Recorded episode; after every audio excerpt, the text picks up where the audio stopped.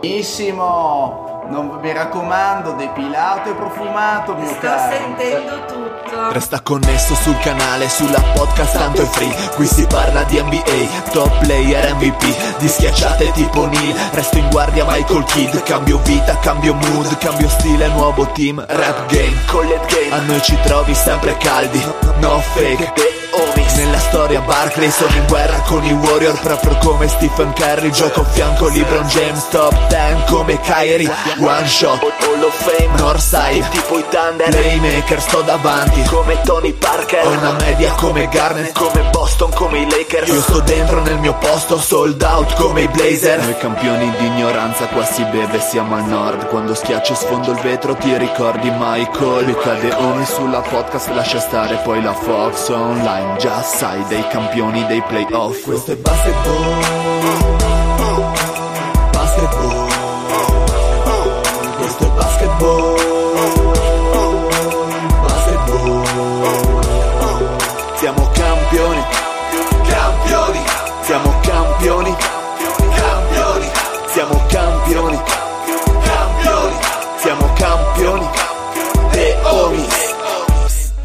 Benvenuti a questa nuovissima puntata di The Homies. State ascoltando la voce del Dile con me, lo zio. Buonasera a tutti e un saluto alla bella Milano, città che ho apprezzato in questo fine settimana, devo dire veramente una merda. Perfetto.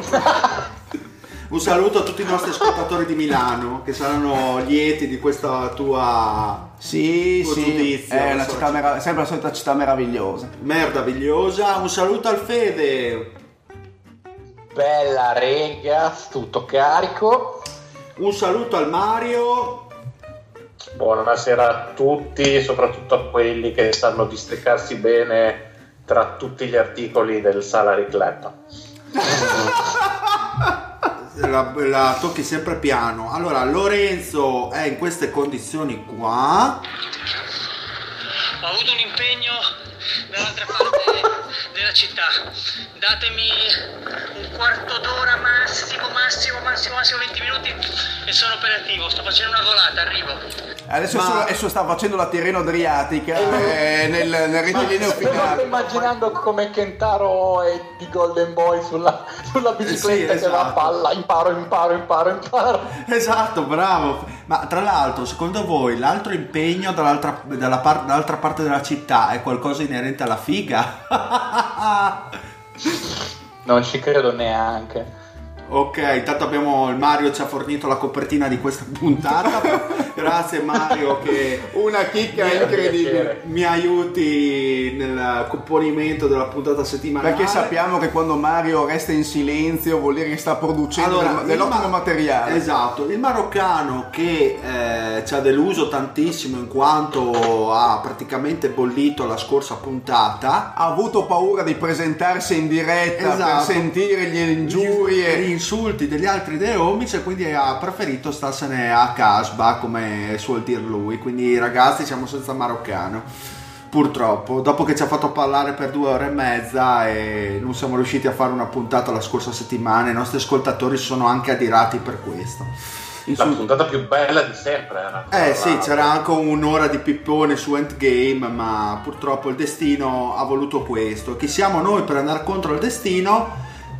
E, ripro- e riproponiamo di nuovo l'ora di insulti su Endgame. No, no, no, andiamo, andiamo sui playoff ragazzi. Allora, finite le semifinali di conference, siamo ai nastri di partenza per le finali di conference. Noi la scorsa puntata, quella la Ghost, la Ghost, eh, il Ghost episode è andato a fanculo. Quindi avevamo già analizzato un attimino Ma- l'andamento delle, Scusa, delle ti interrompo, serie. dile, ma non Dimmi. facciamo il get to know o... Eh no, il Get to Know non c'è questa settimana, non ci siamo accordati, zio, quindi mandi. Ah no? Eh, Fate schifo, io vi scrivo, nessuno mi caga. Ma io avevo accettato l'invito e la proposta del, del Mario, che era tra l'altro quella proposta da Lorenzo, quindi ah sì, e qual era? Io non ho letto un cazzo. sul supereroe preferito. Ah, gli altri hanno... Quanti hanno risposto?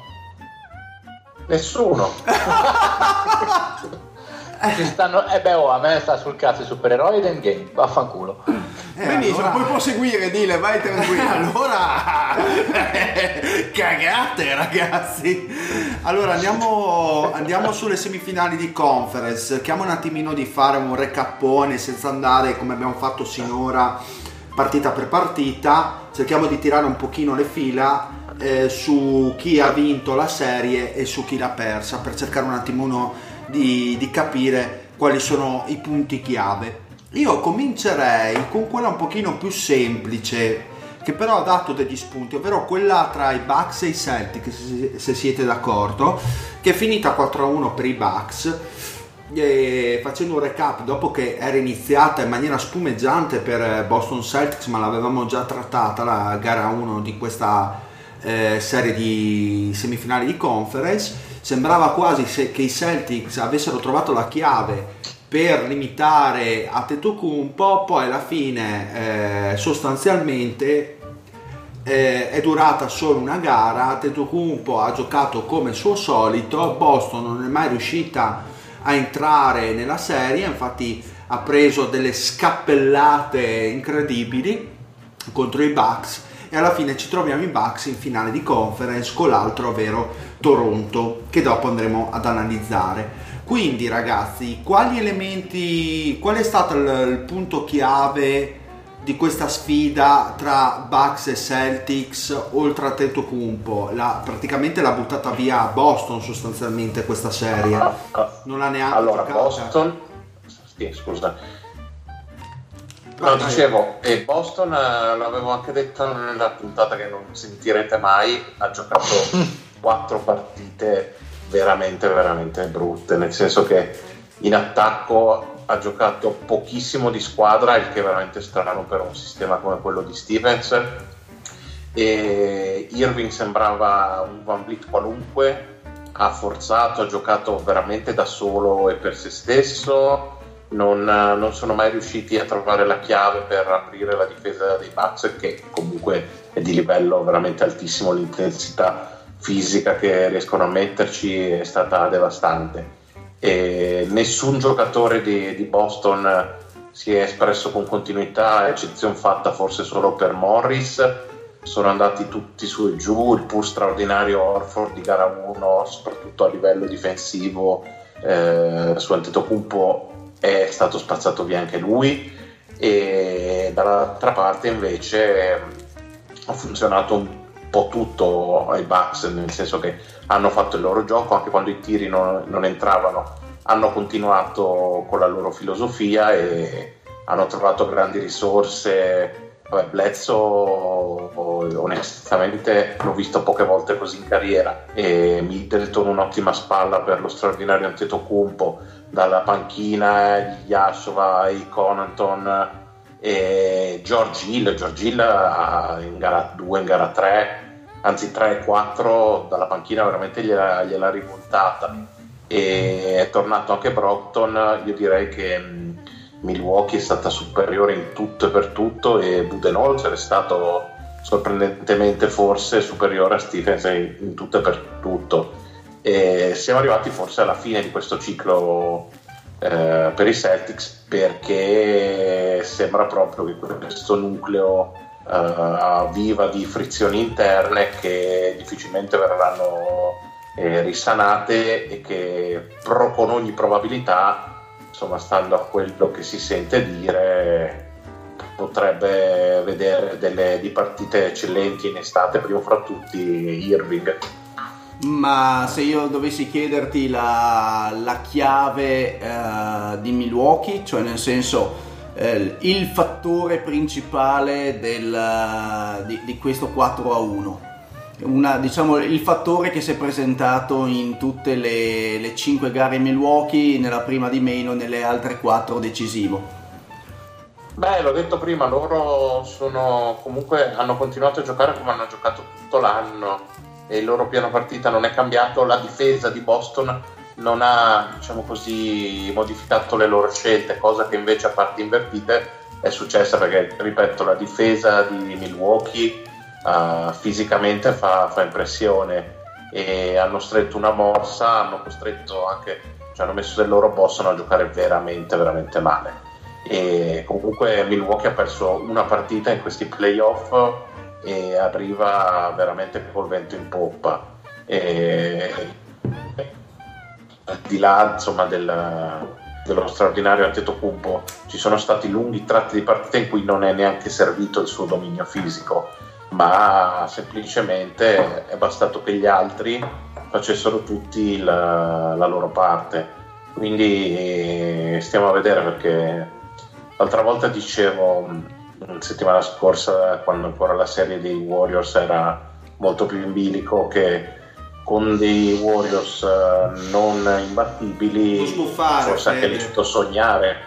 non sbuffare, Fede. Hai tutto il tempo No, no. per smadonnare dopo. Quindi insomma Milwaukee farebbe anche bene a farci un pensierino, Kawhi permettendo, perché no? Comunque sono una squadra che gioca bene e hanno un eh, giocatore straordinario. E invece per Boston, diciamo la degna conclusione di una stagione veramente altalenante dove Stevens non è riuscito a trovare la quadra, a mettere insieme lo spogliatoio, dove sembrava veramente che le spaccature interne siano state sempre comunque determinanti per una stagione abbastanza deludente per i Celtics. Sì. Eh sì, è un po' come appunto hai detto bene tu, è stata tutta la stagione costellata di alti e bassi, isterismi, eh, frizioni interne, che qualcosa non funzionasse si era capito dal giorno 1 e in qualche modo si erano un po' stretti intorno al Pride, erano riusciti, sembrava per lunghi tratti di stagione a, a sopperire appunto a questa mancanza di coesione, di intenti tra tutte le parti, ma al momento cruciale diciamo che i nodi sono venuti al pettine. Ehm, Tatum e Brown comunque ancora non pronti forse. Eh, Hayward sì, ha dato qualche piccolo segnale, qualche sprazzo di partita, ma anche lui è un lontano parente di quello che era prima, prima dell'infortunio. Dicevamo Irving forse sembrato avere la testa già da un'altra parte. Ehm, comunque sia chiaro, Boston riparte da un core forte, anche dovesse partire Irving hanno tutte le possibilità per rimanere ai vertici dell'est. Soprattutto se Hayward con un anno in più magari Esatto. finisce di rimettersi a posto. e resta da capire quale tipo di strutturazione avranno l'anno prossimo. Sicuramente non devono resettare tutto da zero. No, no. Forse però questo core ha, dimostrato di essere lontano dalle diciamo così super super potenze dell'est. Credo che questa serie di playoff ci abbia fatto capire un punto chiave, ovvero che Irving non è quel tipo di giocatore Ah, no. che, ti- che si prende sulle spalle La tutta la squadra. squadra, è un secondo Non è il primo violino. violino di una squadra Esatto. da titolo. Esatto. È, è sempre comunque Rimane il giocatore che può piazzarsi Secondo comunque me, il tiro. secondo me, sì, sì, no, ma se- senza nulla togliere al giocatore le sue qualità, non stiamo parlando Sì, di non, è non è tecnico. No, no, non è assolutamente Primariamente tecnico. non è per Il niente problema. tecnico il problema. È Il mentale. problema, il problema è che ci sono certi giocatori che sono fatti mentalmente, nati con un certo tipo di mentalità. Irving non ha questa mentalità ed è giusto che faccia secondo violino una squadra da titolo, quello che poi ha fatto a Cleveland. Lui stesso secondo me si è messo in gioco a Boston, ha provato, tra l'altro il divorzio Ma era giusto farlo. Sì, tra l'altro il divorzio con le Brown aveva era nato 24 anni quando è andato Sì, via, appunto. aveva tutta una carriera davanti. Ma sono d'accordo. Lui stesso si è messo in gioco, nel senso, quando c'è stato il divorzio con LeBron e Cleveland, voleva assolutamente prendersi eh, una squadra sulle spalle, una squadra a titolo e vedere se aveva quel tipo di carattere. È stata una sfida che Irving ha voluto provare, questa sfi- sfida è stata persa e quindi per lui è meglio tornare nel ruolo in cui gli si confa un po' di più. Ha imparato qualcosa di più su se stesso di sicuro. Indubbiamente, questo poi il risultato, sì, i risultati si vedranno sul campo. Secondo punto, come diceva Mario, Boston non è assolutamente da buttare per un 4-1 perché non ha perso con degli scappati di casa, ma con dei Bucks che sono secondo me sbocciati con Budenholzer e in primis eh, il suo giocatore chiave che forse lui sì è quel primo violino di una squadra da titolo e solo il tempo ce lo dirà. Per ora dimostra di saper portare i Bucks in finale di conference e nonostante una prima gara abbastanza appannata ha subito ripreso in mano la squadra e l'ha portata a questo risultato. Sì, però è anche vero che se mettiamo, collochiamo, eh, ovvio che non abbiamo il, il, confronto diretto, ma visti anche eh, come hanno giocato le altre due semifinaliste, eh, Boston in questo quadretto risulta essere eh, forse la squadra un attimino un po' più indietro e probabilmente nei progetti di Boston questo non doveva essere. Quindi secondo me è vero quello che dice il Mario che non parte da zero, ma probabilmente non parte nemmeno con le aspettative che, che credevano di avere.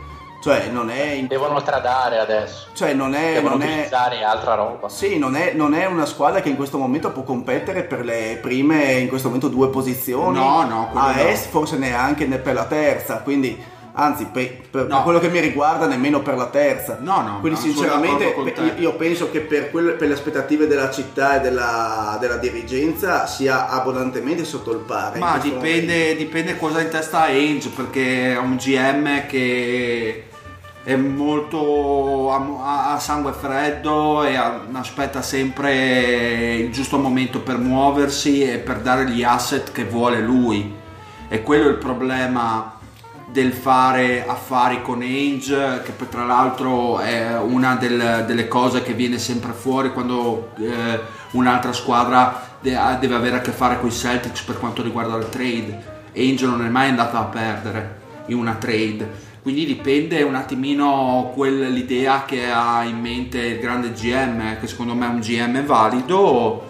E, probabilmente una delle critiche che gli si può fare è quello di non voler prendersi determinati rischi, che può essere un pregio per un lato, un difetto per un altro, però sono d'accordo con il Fede, deve, deve muoversi, perché questi Celtics devono, a mio avviso, come hai detto te zio, hanno qualche, hanno qualche gradino da percorrere. Sì, per le aspettative che fare. questo nucleo ha fatto negli anni, anche perché comunque all'Orford a 32 anni, è vero, comunque è un buonissimo giocatore, l'abbiamo lodato per tutta la stagione, però eh, anche lui eh, però, va incalando. Però non è stata la stagione dello scorso anno la sua, eh, eh comunque. comunque. È già incalando, sì. E da tutti gli altri giovani che hanno portato vicino, Rosier una grandissima delusione. Io capisco tutto che, tra l'altro sentendo anche le nostre preview poi di inizio anno, eh, sapevamo che la, le rotazioni sarebbero state complesse dopo quello che è accaduto nell'anno precedente, però la risposta di Rosier è stata altamente negativa quest'anno ed è una delle pedine che francamente adesso come adesso qual è il suo valore e cosa hai scoperto da questo giovane che comunque ti ha fatto bene l'anno precedente? Ben poco, perché ben poco è stato il suo apporto. Oh, secondo me hai scoperto quello che in realtà viva già l'anno scorso perché hai capito il momento in cui si è fatto male Irving lui è dovuto step upare che è un giocatore di volume è un giocatore che per rendere deve giocare 30 minuti è un giocatore che se gli dai 15 minuti per fare la microwave dalla panca non è quel tipo di giocatore. C'è chi è adatto a farlo e chi ha bisogno di entrare nel ritmo della partita e di giocare su volumi più alti. Lui è quel tipo di giocatore.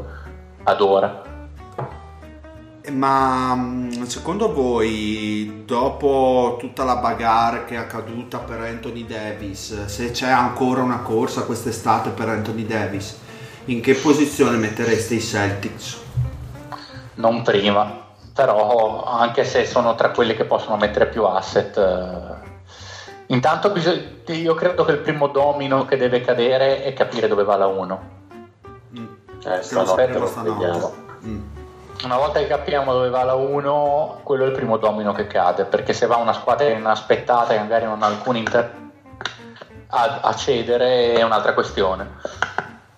Eh, sì, sarà molto interessante alle due e mezza scoprire chi, chi si beccherà Sì, sì. la prima. Abbiamo già- abbiamo- è appena venuta fuori anche notizia, se già non ce ne fosse bisogno, del tipo se chi dovesse prendere la 1, se New York prendesse la 1 sarebbe eh, tra le favorite per una per Anthony Davis. Beh. Non si sa che abbia messo in giro il rumor, però grazie al cazzo. Sì, beh, è abbastanza, sì, abbastanza semplice come, come lettura, direi, no? E vedremo perché la lotteria è molto importante, le percentuali sono atte a sparigliare un pochino le carte. E comunque per fare un esempio Phoenix che è la seconda peggiore ha il 14% di probabilità di prendere la prima Minnesota ad esempio al 3%, quindi comunque, eh beh, comunque rientra. e il 40% di stare tra le prime tre. Le, le- le percentuali si sono comunque abbassate e, e quindi non, non mi sorprenderei se ci fosse un colpo di coda. Quindi diciamo che i Quanto Celtics- ci speri, Dile? Niente, ti dico sinceramente. No, oh. eh, no, eh, adesso ti spiego. Intanto non ci. cioè. Non, eh, non ho grandi aspettative perché avere il colpo di culo di, di beccare per la, seconda volta la prima sarebbe una roba praticamente assurda. Al limite dell'impossibile. E poi, francamente, Eh, non ce l'avete il figlio del proprietario dei Cavs. Esatto, il demente, no? Se avessimo un demente lì da mettere, anche perché va a fare la pesca. Insomma, ne a avete tanti di dementi. Sì, potremmo mettere Josh Jackson che è stato arrestato a Miami. Porca puttana. No, di- ti dico sinceramente, non ho molte aspettative anche perché non so effettivamente come potrebbe, se eh, i Suns avessero la prima, io non so che cazzo eh, vanno a prendere perché comunque tantissime... No, vabbè, prendono Zion sicuro, dai, anche loro. Ma lo- io me lo auspico, però tantissime voci dicono che vorrebbero prendere Jamorant. Forse sono tutti small screen eh, che ci stanno, eh, voglio dire, ci mancherebbe Ma altro. non avete mica Divac come general manager su, dai. No, non ci vanno lontani. Eh. sì, esatto. sì, ma Sì, cioè, Mario, non dire non so cose se- inopportune. cioè, abbiamo il James Jones, il factotum che offre le birre alle persone, in più abbiamo Bower che, vabbè, eh, sai bene che storia ha avuto senza che te la debba ricordare. Eh, infatti. Quindi non so, non, non mi crea aspettative, ti dico sinceramente. Mm, questa è la mia visione. Vedremo comunque ritornando ai Celtics. eh, quest'estate credo che sia molto cruciale per, per far capire dove e come debba andare questo progetto. Che è un po' quel sapore amaro che ha lasciato, credo, a tutti i fan dei Celtics dopo questo 4-1 con i Bucks. E io andrei, ragazzi, con l'altra dell'Est, che dite, Philadelphia-Toronto, terminata eh, gara 7 con eh, praticamente un clutch shoot che credo che abbiano visto chiunque, incredibile di Kawhi, che ha portato poi Toronto, diciamo, a- alle finali di conference. Detto ciò, eh, Kawhi è stato il clutch shooter, ma è stato praticamente il comune denom- denominatore. Ma C'è qualcuno qualcuno che si è piccato? Che è rotolato nel prato, cosa succede? Esatto. Mi sembra di essere in comunicazione con gli spiriti antichi in questo momento. Con i manes. e Kawhi non è stato solo... Elvis, sei tu Elvis. esatto, Hitler anche potrebbe essere. È una birretta! No, credevo quell'Elvis. Ehm, Kawhi è stato appunto, come dicevo, il comune denominatore di tutta questa serie per, per Toronto. E per Philadelphia, diciamo che dall'altra parte ha risposto con una grandissima presenza di, da leader eh, Butler e quindi sostanzialmente è stata quasi una sfida a due tra, tra Butler e Leonard per volerla proprio ridurre. Ovviamente poi eh, c'è tutta una serie di considerazioni da fare. Quindi vai tu Mario. Ma allora, eh, sì, eh, diciamo che mm, abbiamo ancora negli occhi appunto questo tiro, se vogliamo un po' fortunoso, ma come dice qualcuno, la fortuna te la devi anche saper creare. Aiuta gli audaci. Esatto. E, mm, Ma Houston no, vaffanculo. comunque, se, vabbè, stiamo qui a parlare di una serie appunto decisa in gara 7 da un tiro uh, sulla sirena e da una prestazione, mh, sebbene insomma percentuali eh, non fantascientifiche ma comunque mostruosa da parte di un Kawhi che ricordiamolo eh, pochi secondi prima aveva sbagliato un libero che avrebbe, avrebbe chiuso definitivamente la partita e invece poi diciamo così si è fatto ampiamente perdonare e quello che volevo dire sebbene la serie sia finita appunto all'ultimo sospiro, mi sento di poter dire che nel complesso è una vittoria di, di Toronto che ci sta. Per, per, tanti motivi, eh, Toronto forse è stata più continua nella serie.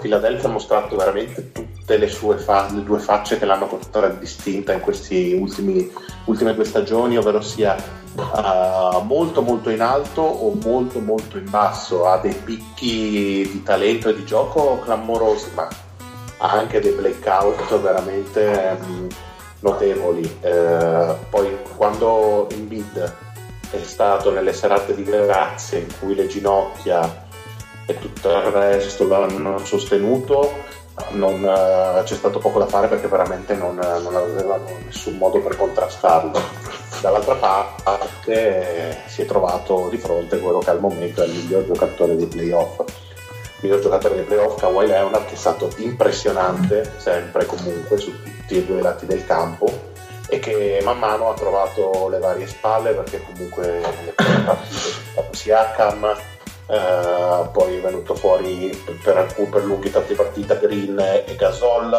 In gara 7 un redivivo Ibaka che dato sprazzi veramente dell'Ibaka di, di Oklahoma. Ehm, lo stesso là che non è, che non è nuovo secondo me. offensivi in gara 7 decisivi.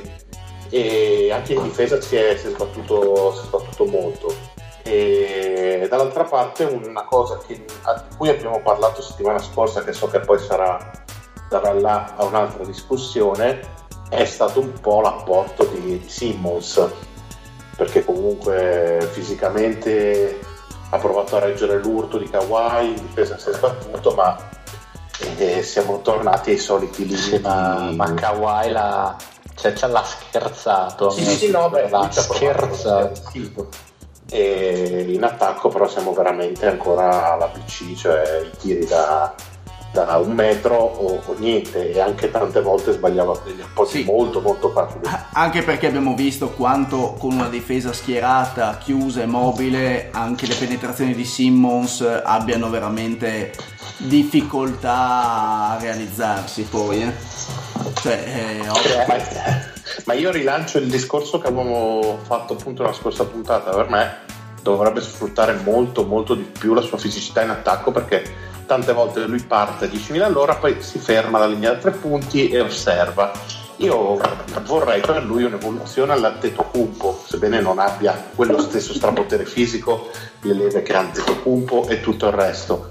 E, però mi piacerebbe di più che cercasse delle linee dirette di penetrazione. Però Philadelphia non può farlo non può no, farlo non... per... no c'è la differenza enorme che Milwaukee gioca per Antetokounmpo certo certo certo ma esatto per me il suo ruolo ideale sarebbe questo poi sinceramente e, perché fare... l'attacco ti limita tantissimo nonostante mm. le sue visioni eh, il problema però... è che non gli hanno costruito la squadra a quel punto esatto. per farlo perché non sono Tobias eh, e gli altri. E Butler i giocatori corretti per giocare se no, ma, esatto. ma, giustamente, ma giustamente perché comunque Philadelphia deve vincere. Uno due il, il, il, giocatore migliore di Philadelphia al momento dell'arrivo di quei due non era Simmons se arriva gente che giocasse a fianco ad Embiid delle due.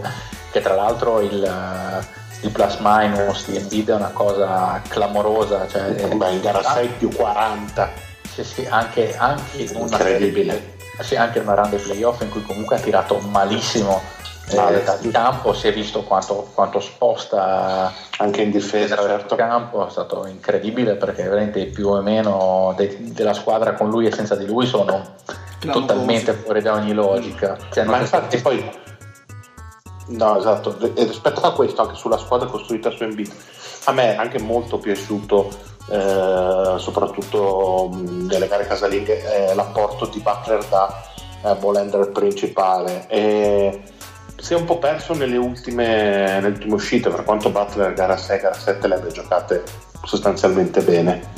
E, però avrei voluto vedere più la palla a lui e meno a Simmons. E che Simmons, eh, tornando al discorso del paragone con Antetokounmpo, lasciando stare il fisico è questione anche di carattere, cioè abbiamo visto, cioè si vede quanto Simmons fondamentalmente abbia paura di andare al ferro eh, piuttosto, piuttosto, fa lo scarico in angolo pur di non, pur di non, non subire il contatto. Anche perché nel senso che i contatti che prende Simmons non sono quelli dovuti a una penetrazione forzata, andata di fisico, ma sono dovuti a eh, contatti molto più, molto più leggeri che fischiano comunque in NBA e ci stanno. E in questo Simmons è bravo, ma non è quel genere di giocatore. Fino a quando tirai tira i tiri liberi col 56%. Cioè sì, ma poi proprio non è, non è, quel giocatore in grado di eh, avere la mentalità di andare ad attaccare il ferro. Cioè lo, lo vedi, lo vedi che non è, non è come Antetokounmpo e non sarà mai come Antetokounmpo, fisico a parte, eh, perché comunque è un giocatore che anche se non ha la muscolatura di Antetokounmpo comunque ha l'altezza e l'agilità per poterlo essere. Ma secondo me anche, ripeto, è un, uh, è un, giocatore molto intelligente, sa quali sono i suoi limiti, attaccare il ferro vorrebbe dire ricevere fallo e sa che comunque i tiri liberi non ne mette neanche per scherzo perché il 56% è una cifra imbarazzante secondo me. Eh ho capito però se tira male i cioè, liberi cioè, e non ti migliori se tiri male dall'arco eh, e non quello, ti migliori. ragazzi sì, quello io capisco, capi- no, no. Sì, ma io capisco i limiti ma se uno va, non va oltre proprio i limiti rimane un X della sì, Lega sì, eh, cioè, quello l'abbiamo detto, l'abbiamo detto eh, un po' già a inizio anno ribadisco il concetto eh, deve per forza di cose, l'abbiamo ripetuto come un salmo tutto, tutto durante l'anno, se non riesce ad avere a lavorare su un tiro dignitoso, eh, sarà un limite che lo porterà a essere un giocatore sacrificabile in questo,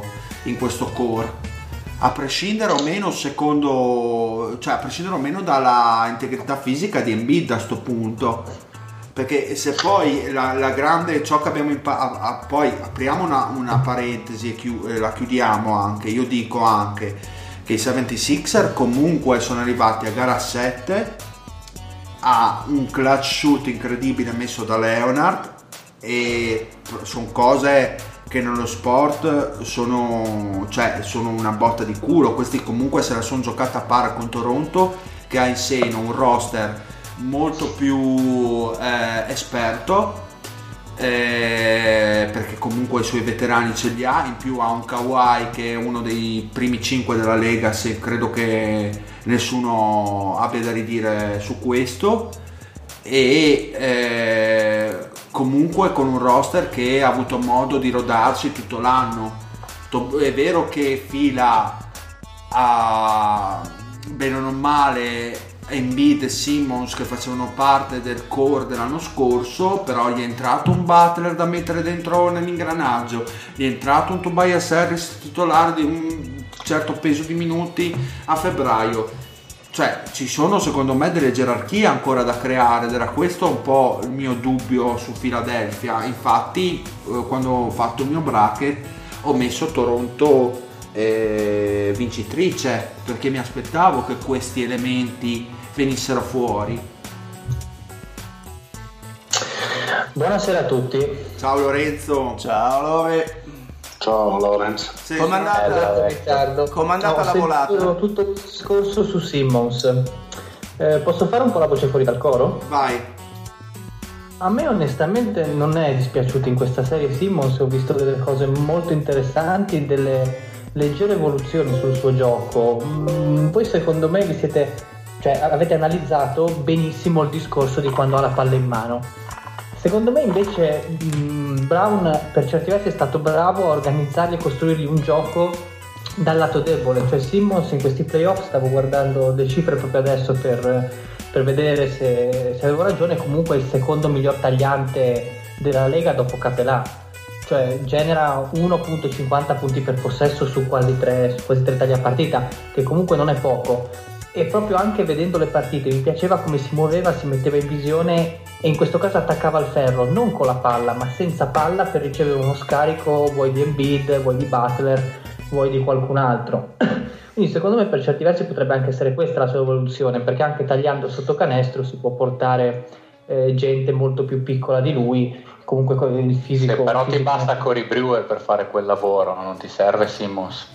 Sì, Simmons poi all'occorrenza magari ti dà, ti, dà, ti dà, altro contro altre squadre. Per esempio, gli fai portare. Sì, non, non, a livello playoff, però secondo me comunque non si può prescindere da un miglioramento dall'arco, quantomeno entro i 5 metri, senza pretendere tiro da 3, ecco. Diciamo. No, no, no, posto che il miglioramento ci deve essere, però comunque rispetto all'anno scorso, in quella serie abominevole contro i Celtics, mi è sembrato che abbia messo dei mattoncini in più, ecco, rispetto, rispetto a quello che ti diceva.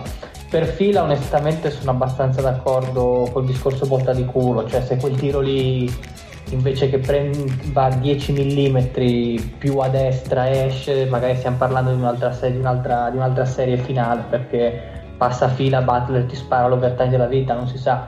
A me onestamente non è neanche dispiaciuta, a parte gara 7 che è stata brutta da vedere, le altre 6 da un lato e dall'altro sono state abbastanza piacevoli, chi ha giocato meglio una, chi l'altra, comunque bene o male le squadre si sono onestamente equiparate. Ma Quindi adesso vi faccio, vi faccio, una domanda riferito al passaggio successivo, cioè alla finale con, uh, con i Bucks.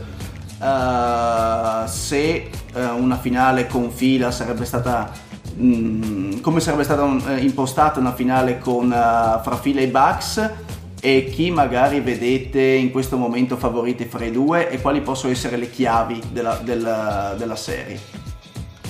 Vabbè, favoriti sicuramente i Bucks contro, contro fila, sinceramente. E invece contro, contro Toronto? Che, che, cosa possiamo vedere? Cosa eh, potremmo... Milwaukee, Toronto. Ma sapete che io questi Bucks onestamente non so ancora quanto valgono esattamente perché alla fine i Celtics sono stati, real- mi chiedo, sono stati realmente un test probante no. per questa squadra? Eh. No, no, è controfila che io vedo, che io vedo bene Milwaukee. Toronto, secondo me è una bella sfida, sono un po' più attrezzati da più di un punto di vista per mettere in difficoltà.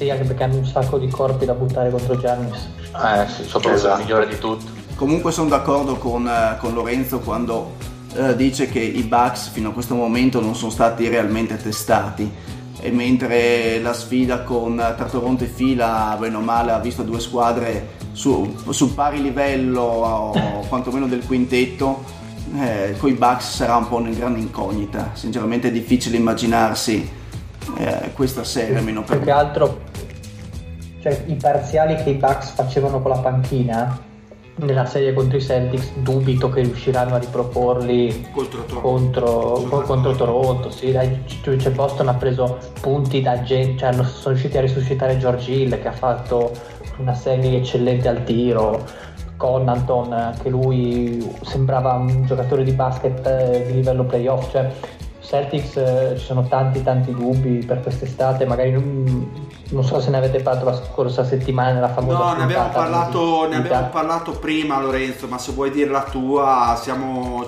cioè, eh, ti faccio giusto un, un riassuntone, eh, sostanzialmente ci aspettiamo un Irving ormai in partenza, cosa che ha già dimostrato durante la serie contro contro i Bucks che è stato probabilmente un elemento in più in questa sconfitta dei, dei Celtics. E ciò che rimane di Boston non è, non è abbastanza per eh, essere tra le prime tre a est. Quindi Ainge seppur un GM che ha sempre saputo aspettare la, l'occasione propizia probabilmente deve qualche, prendersi qualche rischio in più. Questo è il... eh, domanda, domanda Stevens dopo l'ennesima serie un po' me lo rivalutate? Com'è la vostra, la vostra opinione su, sullo Stevens allenatore? Grande tattico, eh. ma non ancora, secondo me, maturo per tenere le redini in uno spogliatoio che presenta delle problematiche. O delle personalità Quindi. piuttosto ingombranti, esatto. mettiamola così. Sì, a essere buoni. Esatto. No, e per quanto riguarda invece di nuovo la serie tra i Bucks e Toronto, come vedete gli accoppiamenti? Cioè, secondo voi come, eh, come contro chi si disporranno to- Toronto contro Antetokounmpo e Soci? Cioè, chi marcherà Antetokounmpo, chi secondo voi eh, sarà su Middleton e come si muoverà secondo voi la squadra? Io onestamente potrebbe essere un'eresia, eh. Io metterei Siakam di prima battuta su Antetokounmpo. No, E no, prover- sì. Ci stavo Eh, e proverei, adesso.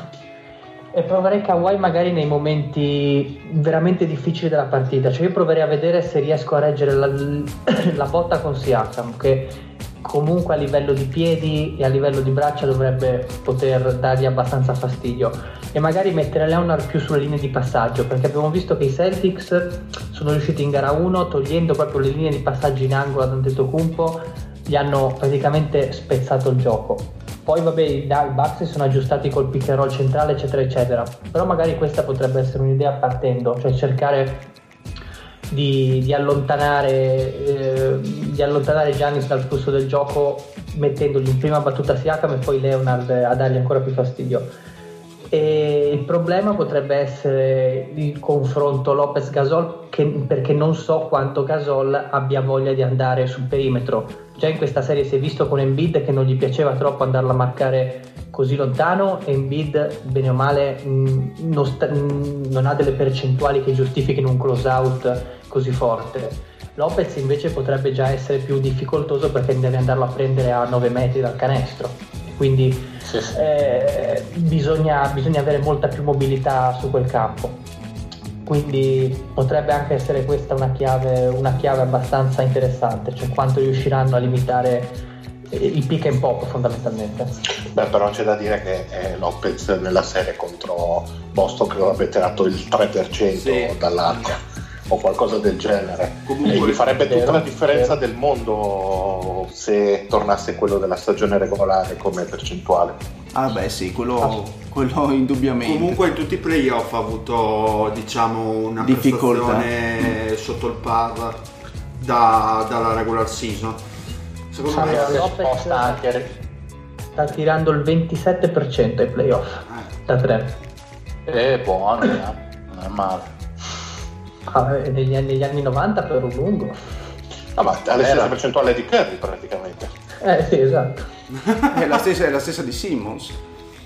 Comunque credo che provare a mettere Siakam direttamente per Giannis, anche perché Leonard comunque si deve spendere anche a livello offensivo, oltre che difensivo, contro, contro i Bucks.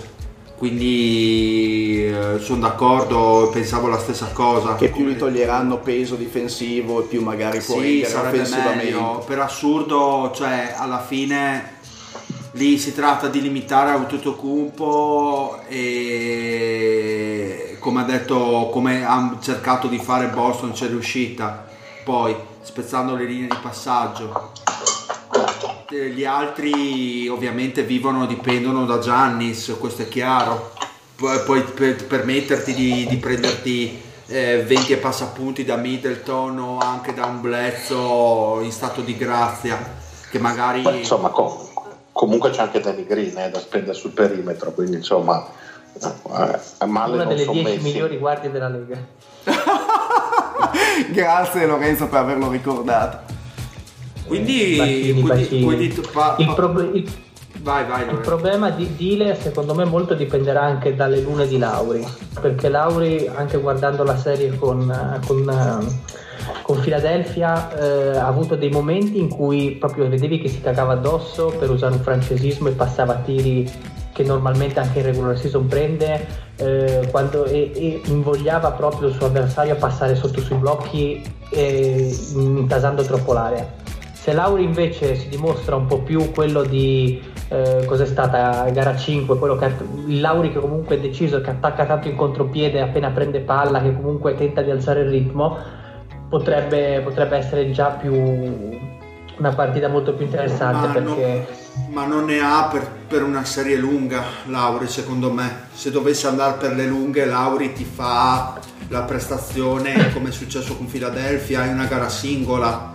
Non credo che ne abbia per più partite. Io su Lauri ci conterei giusto, onestamente. quindi, Poi una vittoria. quindi ne fai più ne fai più un discorso fisico che psicologico quindi Sì, indubbiamente. Cioè, Lauri. Io- Per me, Lauri, Lauri di adesso è un giocatore che ha dimostrato più e più volte di, di voler stare under control piuttosto che, che esplodere. Cioè, è fatto di, di fiammate. Non è Lauri per dire di. de- neanche dell'anno scorso, di due anni fa, che allora lì il fattore psicologico quando giocava con De Mar adesso non ha più quel eh, diciamo non è più la punta di diamante di- dei Raptors quindi dov- dovrebbe giocare un attimino in maniera più costante dal punto di vista offensivo se fosse Eh, però quando più di una volta non l'ha fatto in questi playoff quando la palla scottava e come diceva Lorenzo cioè, ha avuto dei, delle triple magari comode che in teoria può prendere anche a 40 anni e non l'ha fatto. Secondo me un po' di testa l'ha avuta ma secondo me dopo che Kawhi ha tolto un paio di castagne dal fuoco più di una volta in questi playoff ai Six, secondo me pian piano ha dimostrato un po' di carattere. Ad esempio, a me nell'ultimo quarto di gara 7, quando ovviamente la palla pesava tantissimo, ha fatto alcune cose molto interessanti, magari un tiro preso, un rimbalzo importante che magari in altre occasioni in passato non avrebbe fatto. sì esatto a rimbalzo offensivo è stato, è stato cagnaccio ne ha presi Mm. 3 o 4 abbastanza Gara decisivi 7, sì. in gara 7 sì. Secondo me vedendo che ha un po' ha il paracadute Kawhi dietro di sé, lui comunque non è più chiamato a essere eh, l'uomo più importante, quando invece era quantomeno il co più importante insieme a De Rozan, un- si è un po' immedesimato nel ruolo a livello playoff, una cosa che gli mancava e potrebbe essere importante nel proseguo. sì fa il lavoro sporco adesso sostanzialmente però non cioè nella la prestazione singola eh, che ti aiuta proprio anche a livello offensivo secondo me non ne ha più di, di una gara secca un paio che poi magari aiutano aiutano la serie eh, voglio dire aiutano Toronto a vincerla questo può, può starci eh, voglio dire però secondo me anche a livello fisico Lauri è abbastanza non dico la canna del gas perché non lo è comunque è un play Al Fernet. e secondo me no, beh, no, dai, è ancora al limoncino sì al limoncino No, no. cioè lì non, eh, comunque anche pensando alla carriera che ha avuto Lauri cioè un giocatore che comunque si è speso molto in carriera voglio dire non mi, non mi sorprende che adesso sia un attimino Ma è un po' come un buon bicchiere di fisico. cinare che ti fa fare il ruttino ma non ti fa digerire completamente. No, la- no, è- quello è il, il destino dei giocatori alti 1,80. Come perdono ovviamente quel mezzo passo lo vedi un po' prima. e poi arriviamo ai giocatori di 1,80 sì, sì. E ascolta Lorenzo, No, no, perché voglio farti delle- un paio di domande sui giocatori di 1,80. Poi, no, no, onestamente, eh, proprio voglio saperla tutta. ah, vabbè, beh, bravo, mi, mi piace questo atteggiamento sottomesso che devi tenere per non risvegliare il- La, la bestia. ma quindi la bestemmia visto- che stavo per chiedere di Big Bar. Visto che diamo tutti vincenti Toronto, i Bucks cosa dovrebbero fare per riuscire a Tutte portare no, Ma eh, calma, io non ho mai detto io. Non devono fare niente perché tanto li diamo vincenti tutti Toronto, quindi passeranno i Bucks. Cioè, è proprio. Ma io non la do a Vincente a Toronto, per me gli dà molto fastidio, però Vincente con calma, vediamo. Eh vabbè, ma cosa sei? Democristiano? Sei diventato Andreotti tutti un botto? No, io ho detto che Toronto lo mette in difficoltà, vincere no, io No, ho detto eh. che contro che, che fila secondo me avrebbe avuto veramente grossi problemi, avrebbero perso con più difficoltà, però io in finale vedo, vedo Milwaukee quest'anno, perché secondo me gli è saltato veramente il tappo a quella squadra, questo mi sembra il loro anno, almeno a est, poi in finale vediamo. Ah beh, ci può, ci può stare come lettura. Invece, Ma- per- vai Mario. No, anch'io, diciamo io quando avevamo fatto i pronostici a inizio playoff avevo messo Toronto in finale eh, in finale a est, ma um, i Bucks mi hanno fatto veramente una grande impressione tutto l'anno in tutti questi playoff. Eh, la, il mio mettere Toronto, lo, penso di averlo già detto diverse volte e ne abbiamo anche parlato prima, è perché mi sembra la squadra più attrezzata per poter provare a contenere Antetokounmpo. Sono gli unici che forse hanno una reale possibilità difensiva eh, con appunto Siakam e, e Leonard di poter provare quantomeno a contenerlo. Però Sì, quello assolutamente sì. anche dall'altra parte sono attrezzati nel contenere Toronto e Kawhi. Credo, In no? teoria. Sicuramente. Sì, ma intanto ormai Kawhi sembra, mm, sembra saper tirare anche sopra, no, un- se sembra sopra Yao Ming, cioè. Ed è comunque impressionante Eh. Kawhi, Il- la, la scolasticità dei suoi movimenti è qualcosa che tra le superstar ha veramente solo lui, è chiaramente il giocatore con i movimenti più studiati, cioè Durant, Arden, Curry, tutti i grandi scorer sono tutti quanti molto naturali. Sì, sono magari come fluidi, movimenti sono sono fluidi che chiaramente che mh, movimenti che sanno anche improvvisare che li hanno interiorizzati o meglio non li hanno neanche interiorizzati mi spiego male voglio dire che sembrano nati per fare quello magari singoli eh, movimenti provati sicuramente 10.000 volte ma chiaramente naturali. Moltissimo di quello che fa Kawhi offensivamente è frutto di uno studio ed è chiaro che è una cosa che lui ha imparato che non gli è mai venuta naturale, ma che ha interiorizzato in maniera incredibile e lo fa in maniera scolastica e semplice, con un'efficienza impressionante. Cioè, visto, dal, visto in partita Kawhi, per dire, a volte ti chiedi ma com'è fatto ad andare via Simmons che non è, sembra che abbia fatto un primo passo bruciante come magari può avere eh, Curry dal palleggio. Non ce l'ha in realtà, ma perché ha uno studio così perfetto, secondo me, del- di come muoversi, di come coprire lo spazio in relazione a dove si trova l'avversario, che riesce a ricavare lo spazio di cui ha bisogno. È una macchina da guerra, secondo me. È- ogni, ogni movimento è veramente privo di movimenti inutili, privo di gesti inutili, è esattamente votato al tipo di risultato che vuole ottenere. In questo senso in NBA credo sia l'unico.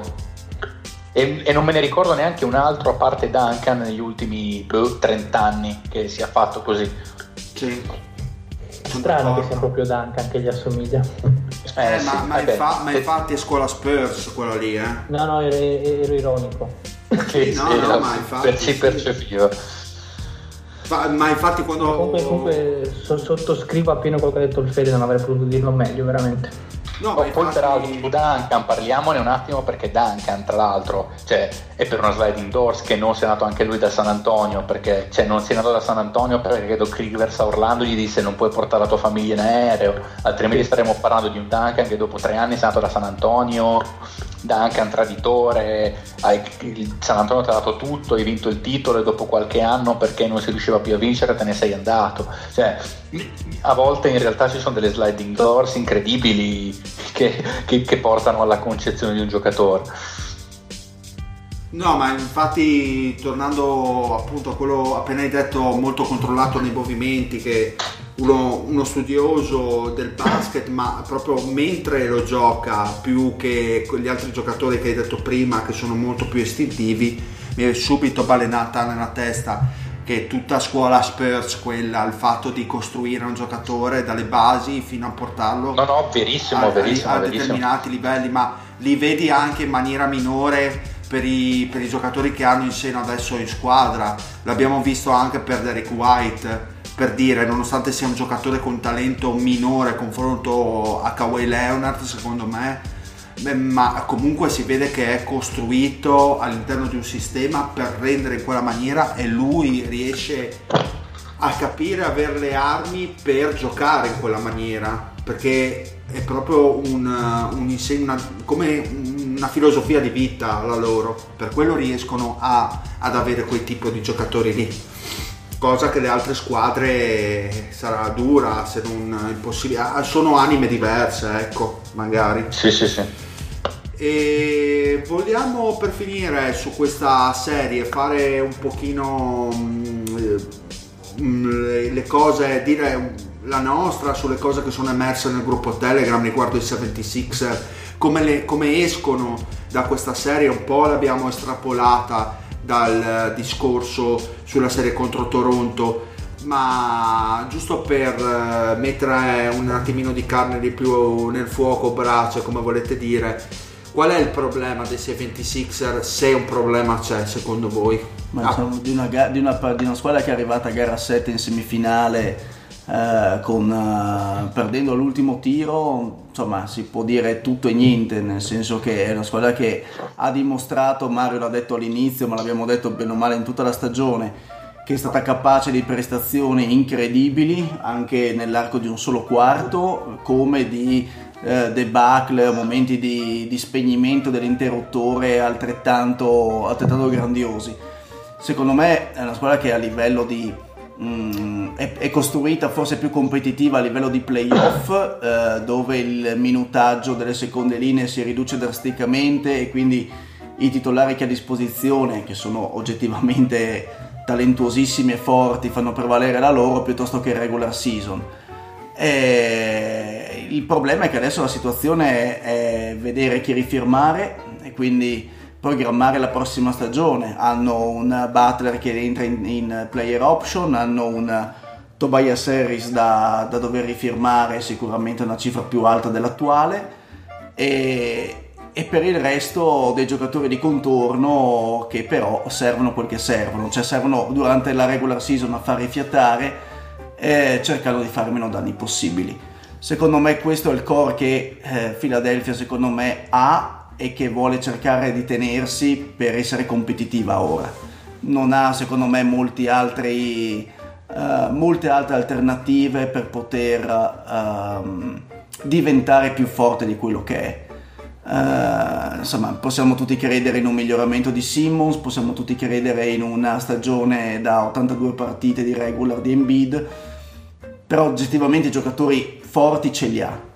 Ho un- un'unica, un'unica incognita forse sul rendimento di Reddick, che ogni anno che passa è un anno in più sul, sulla groppa. sulla groppa, eh, però effettivamente un giocatore così efficiente in quel ruolo è difficile anche trovarlo in giro. Secondo me è una squadra che ha, ha poco da aggiungere e che probabilmente dal mio punto di vista aggiungerà anche poco. Io credo, mh, secondo me questi playoff hanno evidenziato una cosa che Harris forse, sta un- penso che Harris stia un po' stretto questo ruolo che ha fila, infatti se andate a vedere ha tipo il settimo usage della squadra, tipo un qualcosa al 18% ha.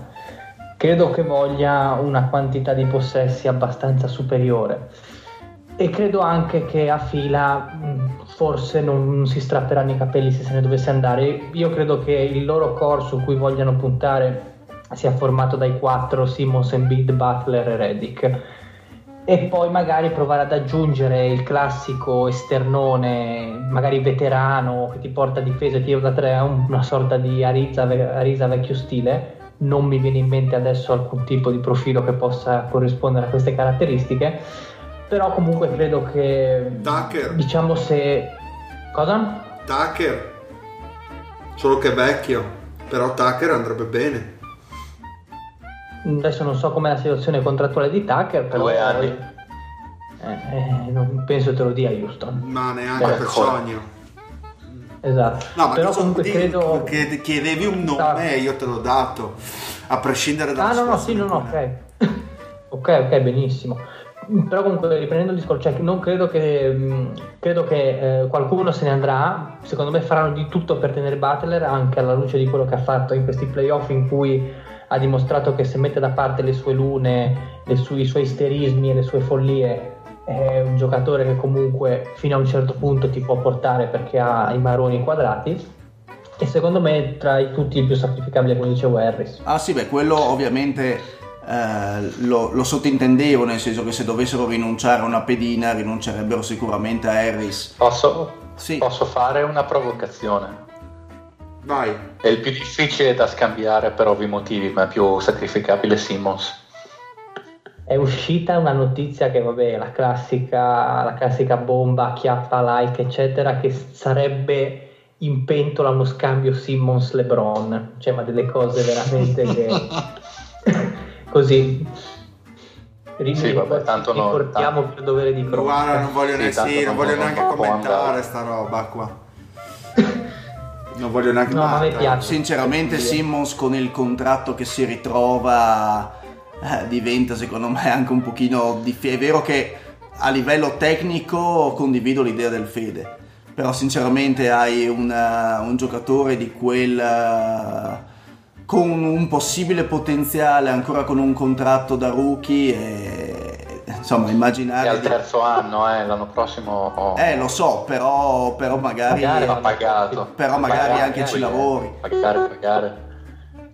Anche ci lavori magari, sinceramente, piuttosto Oh, che... io lo, io dicevo, lo, dicevo la scorsa puntata, qualche, qualche mese fa era un'idea, credo, ripresa da Zach Lowe, ma io tra l'altro l'avevo sviluppata senza leggerlo, e uno scambio con Denver, con quella piccola guardiettina che direi che ha fatto benino in, eh, in questi playoff, direi che sarebbe stata, stata come follia quattro mesi fa e adesso secondo me Philadelphia e i tifosi di Philadelphia e chi tifa Philadelphia la farebbe non batti Il baleno. problema è che l'avevi stiamo parlando del riportata protetto del Mario eh, Jamal Murray, ma il, il problema è che Eh come, beh, di Giamallo. come avevi detto a suo tempo, perché l'avevi già riportata, non lo fa Denver. Esatto. Quello è il problema. Alla luce anche del, del sì. gioco dimostrato da Simmons, eh, non, non so non lo, faceva, Eh, non sì. lo faceva prima, non lo fa men che meno adesso. È un... che ha un ceiling assolutamente inferiore perché se Simmons mette tutto insieme paura. Però tu mettici un, un Murray in più nel motore qua dentro. Insieme ovviamente a un'altra guardita di Denver che dovresti inserire nello, squa- nello, nello scambio. Ma eh, avevamo detto... secondo me il fila in realtà inizia ad essere a questo, a questo punto perché il talento cioè voglio dire quando metti Embiid più Harris più Butler eh, il, il livello di talento più o meno già lì Sì, sì, JJ indubbiamente. Però sai, stiamo parlando di uno scambio con un'altra contender a ovest e pensare che si scambino Sì, sì, sì, questo sì, tipo sì, no, di era giocatori risu- per dire, risulta per un dire. pochino Ma difficile. basterebbe per, per andare anche più basso un McCallum anche. Beh, più basso facciano cazzo secondo me, secondo me il giocatore perfetto sarebbe, Giu- sarebbe Drew Holiday ah beh sarebbe fantastico metti Drew Holiday lì dentro e questi girano come sì sì come sì loro. vabbè, ha, ha anche un playmaking che altri non hanno difensivamente ti dà quantomeno E allora dai 17 ragione al. Giuseppe. Allora dai perfetto, ragione, dai ragione al Giuseppe. cosa? Allora dai ragione al Giuseppe che se ci fosse stato Drew Holiday avrebbe vinto fila. ma l- l'ha detto, anche, l'ha detto anche lui Ma mi sembra di L'ha sì. detto anche lui, sì, sì, sì.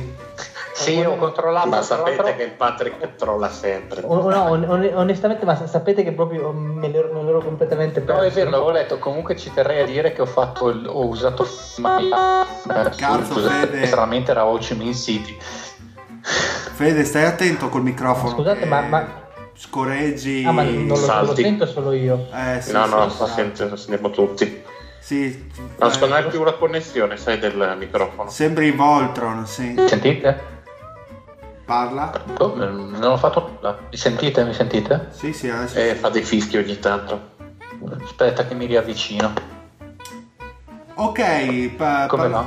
Meglio, meglio. Meglio? Allora, parlando di McCallum, eh, andiamo, Meglio, meglio. andiamo direttamente con Portland Trail Blazers e Denver Nuggets. E per la gioia mia e di Lorenzo vinco- vince Portland, giustamente, meritandoselo tra l'altro, raggiunge la finale di conference dopo 19 anni. E che dire, allora, a parte gara 7 che è vinta appunto dal grandissimo CJ McCallum che ha fatto una partita a mio avviso strepitosa.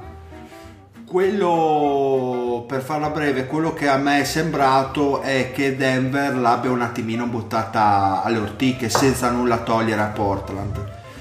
Perché se, dove- se dobbiamo parlare, poi magari gli altri possono anche parlare delle altre gare, di cosa gli è sembrato, eh, soffermandomi su gara 7, Denver è partita in maniera molto, molto forte, concentrata sia in attacco che in difesa, e aveva un parziale abbastanza, adesso eh, vado un po' a memoria, a spanne, 13-15 punti. Sembrava che Portland fosse praticamente fuori da quella partita, tant'è che l'unico che tirava avanti la car- carretta è stato CJ McCallum.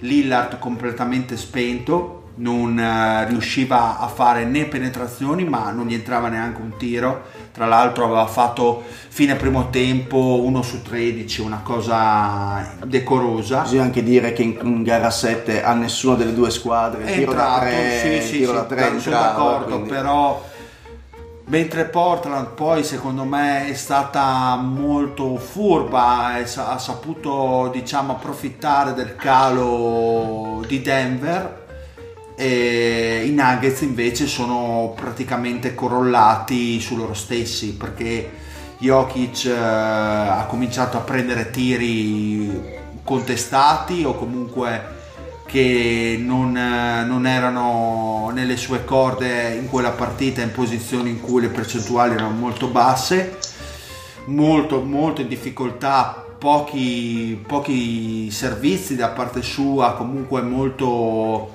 eh, in isolamento per lui. La squadra ha cominciato a non, a non giocare a non girare Gary Harris che era partito in trombissima nel primo quarto si è completamente spento poi alla fine ha fatto anche le sue due giocate. E anche Jamal Murray direi male secondo me in gara 7 quindi a mio avviso complimenti a Portland che eh, ha sbugiardato per l'ennesima volta a me Lorenzo che la davamo una squadra fuori dai playoff invece è arrivata a finale di conference complimenti a loro.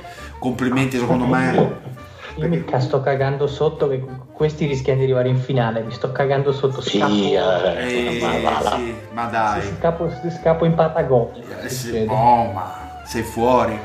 E il rammarico che secondo me Denver eh, poteva farcela, arrivare in finale di conference, ma l'ha buttata via. Ma secondo Andate. me, secondo me eh, è mancata un pochino di, di furbizia a Denver. Eh, in più partite eh, ha peccato, secondo me le ha, le ha perse, ha perso molte situazioni con una cattiva gestione della difesa, compresa gara 7. Ha sbagliato i tempi. Eh, non i, i tempi difensivi, ma i tempi in cui post- impostare un certo tipo di gioco. Den- eh, Portland invece ha fatto esattamente il contrario, cioè ha lasciato eh, sfogare quella che era l'atletismo, l'iniziativa di Denver per poi iniziare in una seconda parte di partita a difendere sul serio, cosa che aveva già fatto in altre partite della serie. Ehm, e soprattutto ha saputo approfittare di una inesperienza che certi, in certi giocatori non mi aspettavo, come ad esempio Millsap che secondo me ha commesso delle imperfezioni difensive che, hanno- che sono costate parecchi punti. Eh, dove, dove ha giocato bene mm, Portland? Ha giocato nelle, bene nelle letture difensive. Quindi eh, nel momento stesso in cui Denver ha rallentato per stanchezza, penso, eh, gli spostamenti difensivi, Portland si è esattamente incuneata nel mezzo. I difensori di Denver in diverse gare della serie secondo me erano mal posizionati, non erano né troppo dentro l'area né troppo sul perimetro, quindi hanno subito tutti i blocchi sul perimetro o tanti blocchi sul perimetro e la velocità di- di- del primo passo di eh, CJ McCallum in gara 7 ma Lillard nelle altre gare li ha, li ha puniti spesso e volentieri. E poi tanta tanta tanta tanta intensità. Cioè un giocatore che ad esempio un dato strano e particolare un giocatore che non so Aminu penso abbia fatto 4 punti in gara 7 qualcosa del genere però risulta il giocatore con più usage nel- nella squadra di Portland Eh, e il suo apporto si è visto nella gestione palla si è visto nel eh, nei rimbalzi, nella- nel- nel- nella, nella tensione difensiva che ci ha messo. Sinceramente è una squadra che secondo me le due squadre si sono equiparate, ha vinto un pochino l'esperienza di saper gestire i momenti. Uh, a Denver ovviamente è la squadra più giovane di, questi, di, questa tornata di playoff e secondo me ha un pochino subito la incapacità di gestire uh, i momenti su cui premere sull'acceleratore e quelli invece dove, dove mollare. Perché ovviamente pensare di uh, difendere 48 minuti come il primo quarto diventa oggettivamente dura soprattutto dopo tante tante partite di, di playoff ne avrei anche altre cose da dire, ma lascio parlare gli ecco, altri. andate ragazzi. Eh, rimane Io vorrei fare uno. Mm, ah, questa serie diciamo che forse quella che per motivi di tempo, anche perché un po' si giocava orari proibitivi, un po' non ho avuto troppo tempo per guardarmi le partite recuperate, quindi è quella che ho un quadro generale eh, peggiore rispetto alle altre, diciamo.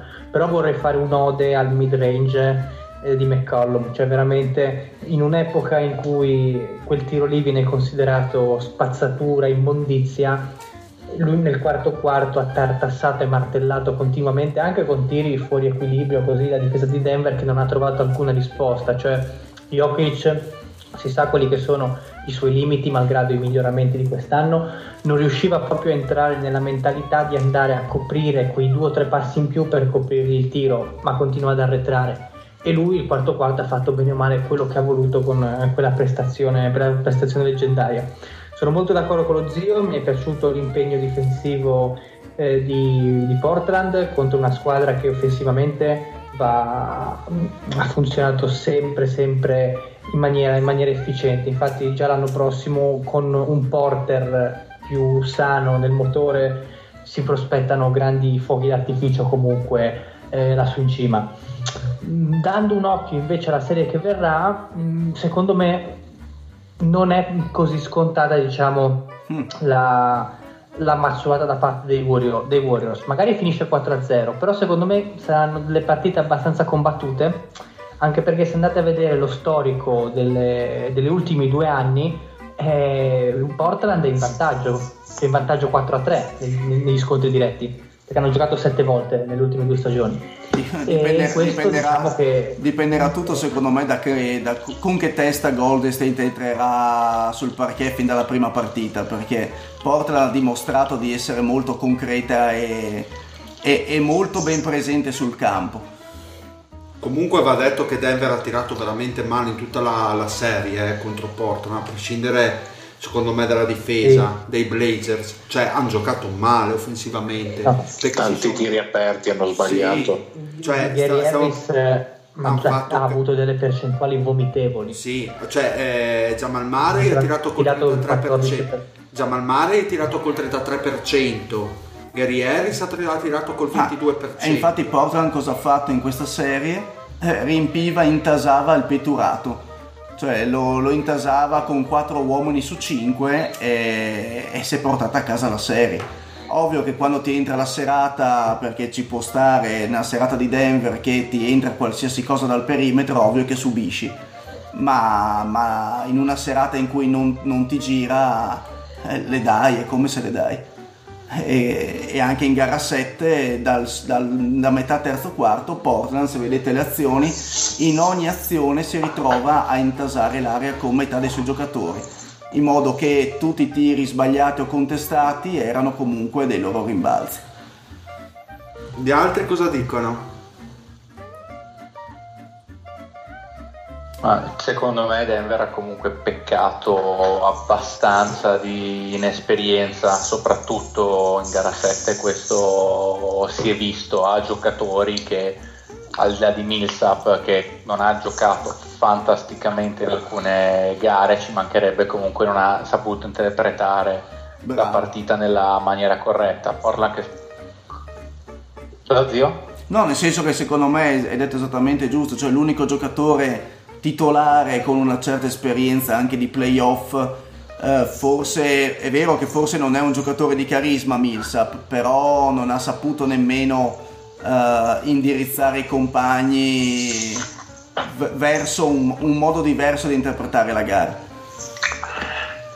Sì, sì, ma poi comunque secondo me non ha giocato una gara 7 così orrenda Jokic come ad esempio in alcuni posti ho, ho visto, ho, ho letto, però eh, ha giocato tutto un ultimo quarto non proprio fantastico, sicuramente un po' mancato nel momento in cui la partita si andava a decidere, però voglio dire nell'ultimo alla prima quarto, ai cioè, playoff di sempre. Se tu hai, se tu il tuo gioco offensivo si basa su un lungo che va eh, sul sul eh, high pick and roll e smista tutte le palle e invece si incaponisce a ogni possesso a andare sotto e cercare di portare a sé la partita perché è quello che ha tentato di fare Jokic tagliando fuori tutti i compagni quando il tuo gioco si basa comunque sulla circolazione di palle l'asse principale è il tuo lungo viene da sé secondo me che la perdi.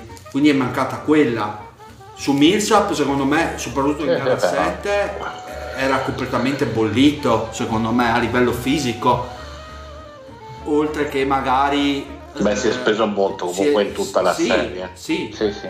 cioè a, a livello difensivo ormai non Sì, teneva sì, più che nessuno. comunque Jokic poi è entrato veramente poco. Chiaro che quando gli entra il- non gli entra il tiro, fa fatica a incidere in attacco, poi Cioè, difensivamente comunque è quello che è.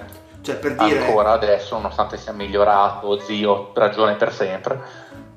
eh, cioè Canter per dire Comunque interventi nel primo tempo finisco con questa. Eh, Canter nel primo tempo aveva fatto che ne so due punti. A un certo punto dal secondo tempo ne ha infilate 3-4 sul pick and roll. E ormai non, non teneva più nessuno lì sotto cioè eh, è mancato qualcosa ai Nuggets inesper- volete chiamarla inesperienza? Sono d'accordo però qualcosa è mancata. Non mi toglie dalla testa che Denver poteva vincere la partita. Senza nulla togliere a Portland che comunque gio- perché Lillard era fuori dalla, dalla- dalla- da gara 7 non stava facendo un cazzo. Ti sei fatto battere da McCallum da, e da, dalle- da qualche punto di Zach Collins che ha fatto comunque una gran gara 7 nonostante i minuti limitati che ha avuto da. Canter Wood che aveva fatto bene comunque era fuori non aveva nessun ormai Portland non aveva nessun altro terminale offensivo e Lillard era escluso e tu l'hai buttata alle rotticche Jamal Murray e Gary Harris non c'erano ma perché non erano innescati secondo me. Però vedi la maturità di una squadra e anche vedere eh, Lillard farsi da parte e, e lasciare a McCallum che era perfettamente in palla la gestione sia del pallone primario che dell'azione. Eh, oppure capire quale delle tue riserve in quel momento può darti qualcosa. secondo me perché avviso, sinceramente vedendo la partita non è stato Lillard che si è fatto da parte è McCallum che ha capito che Lillard non faceva un cazzo e si è preso la responsabilità di portarsi a casa la gara insomma, Cioè, non è, non è che tu prendi, togli palla al tuo giocatore migliore così di tua spontanea iniziativa. Eh, Comunque, eh, e Eh, poi no, ma semplicemente non è stato in ritmo per tutta la serie, cioè ci siamo abituati a vederlo spaccare il mondo contro Chroma City, questa qua era un pochino più... non, non- non- non era quadrato di testa, e quell'altro giustamente ha preso, Le ha preso in mano la squadra. situazione. E poi sinceramente è bello vedere come giocatori della panca, che sia il Collins di turno, che sia il Lude di turno, in questa ultima gara 7, vedere Turner nell'ultimo quarto risultare fondamentale, almeno in Ah, tre sì, azioni, eh, sinceramente fa anche in qualche modo sperare, come riallaccio al discorso della finale, contro una Golden State che sicuramente a livello di panca può offrire giocatori meno, mh, secondo me anche meno prestanti rispetto a quelli che Portland può offrire in alcuni momenti, che possono dare magari una mano in più a questi Portland. Comunque intervengo a gamba tesa con questa notizia dalla Turchia, il presidente Erdogan ha dato il veto alla, alla messa in onda di tutte le partite. Lo volevo West- dire io. Eh scusami. Bellissimo. Per, per colpa del, del nostro amatissimo Canter gli amici turchi non potranno vedere le finali di conference dell'Ovest Ma quanto con la vogliono, minaccia quanto vogliono bene a Canter?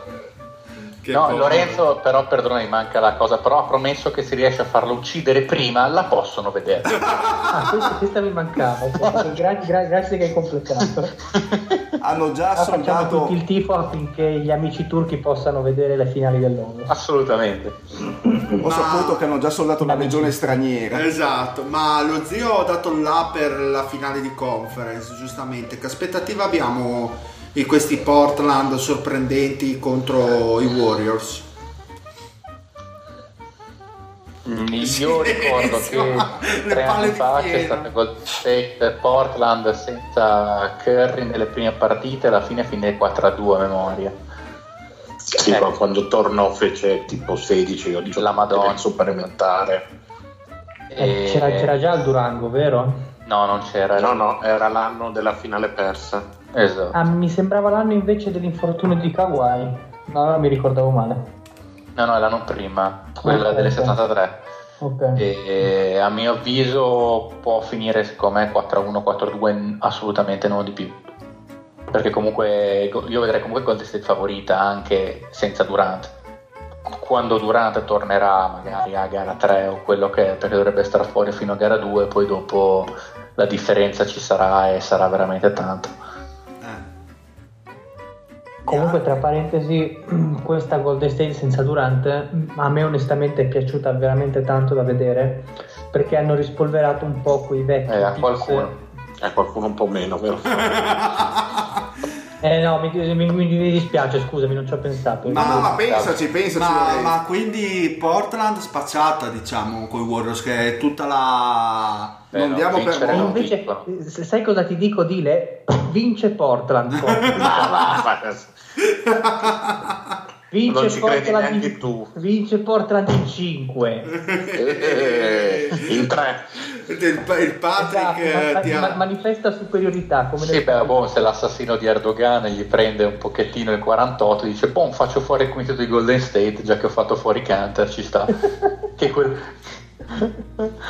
che quel Curry lì non me la racconta giusta. Per un, per un attimo il Pat si è preso... Ha preso possesso. esatto, ha preso l'anima L'ho di sentito anch'io, l'ho percepito anch'io. Lillard e McCollum 80 punti di media in due. No, a testa. No, no, vabbè, adesso non- restiamo coi piedi per terra. E Canter, leader, e leader difensivo. A posto. Canter toglie dal campo Draymond Green. Eh, sì. Eh, lo porta con sé dalle 72 vergini. Quindi di- diciamo che la nostra analisi della finale di conference è molto breve, credo, no? Non Dipende, avete... ho detto all'inizio, secondo me dipende come Golden State entrerà sul parquet dal primo minuto, perché eh, Curry fino adesso si è un pochino, secondo me, nascosto. E, e non, non nego che secondo me a questi Golden State potrebbe far bene l'assenza di Durant. Eh, come ha detto bene Lorenzo, cioè mettergli un attimino un po' di pepe al culo per, Eh. essere, per essere efficienti fin dal primo minuto. Infatti direi che si sono riusciti alla Eh, grande. ci sono riusciti proprio alla grande. Vero- fuori. Vero, Fe- vero Fede che bene che ce l'hanno fatta. Allora, Allora, no, aspetta, dico, dico una roba che non è quella che ho appena detto.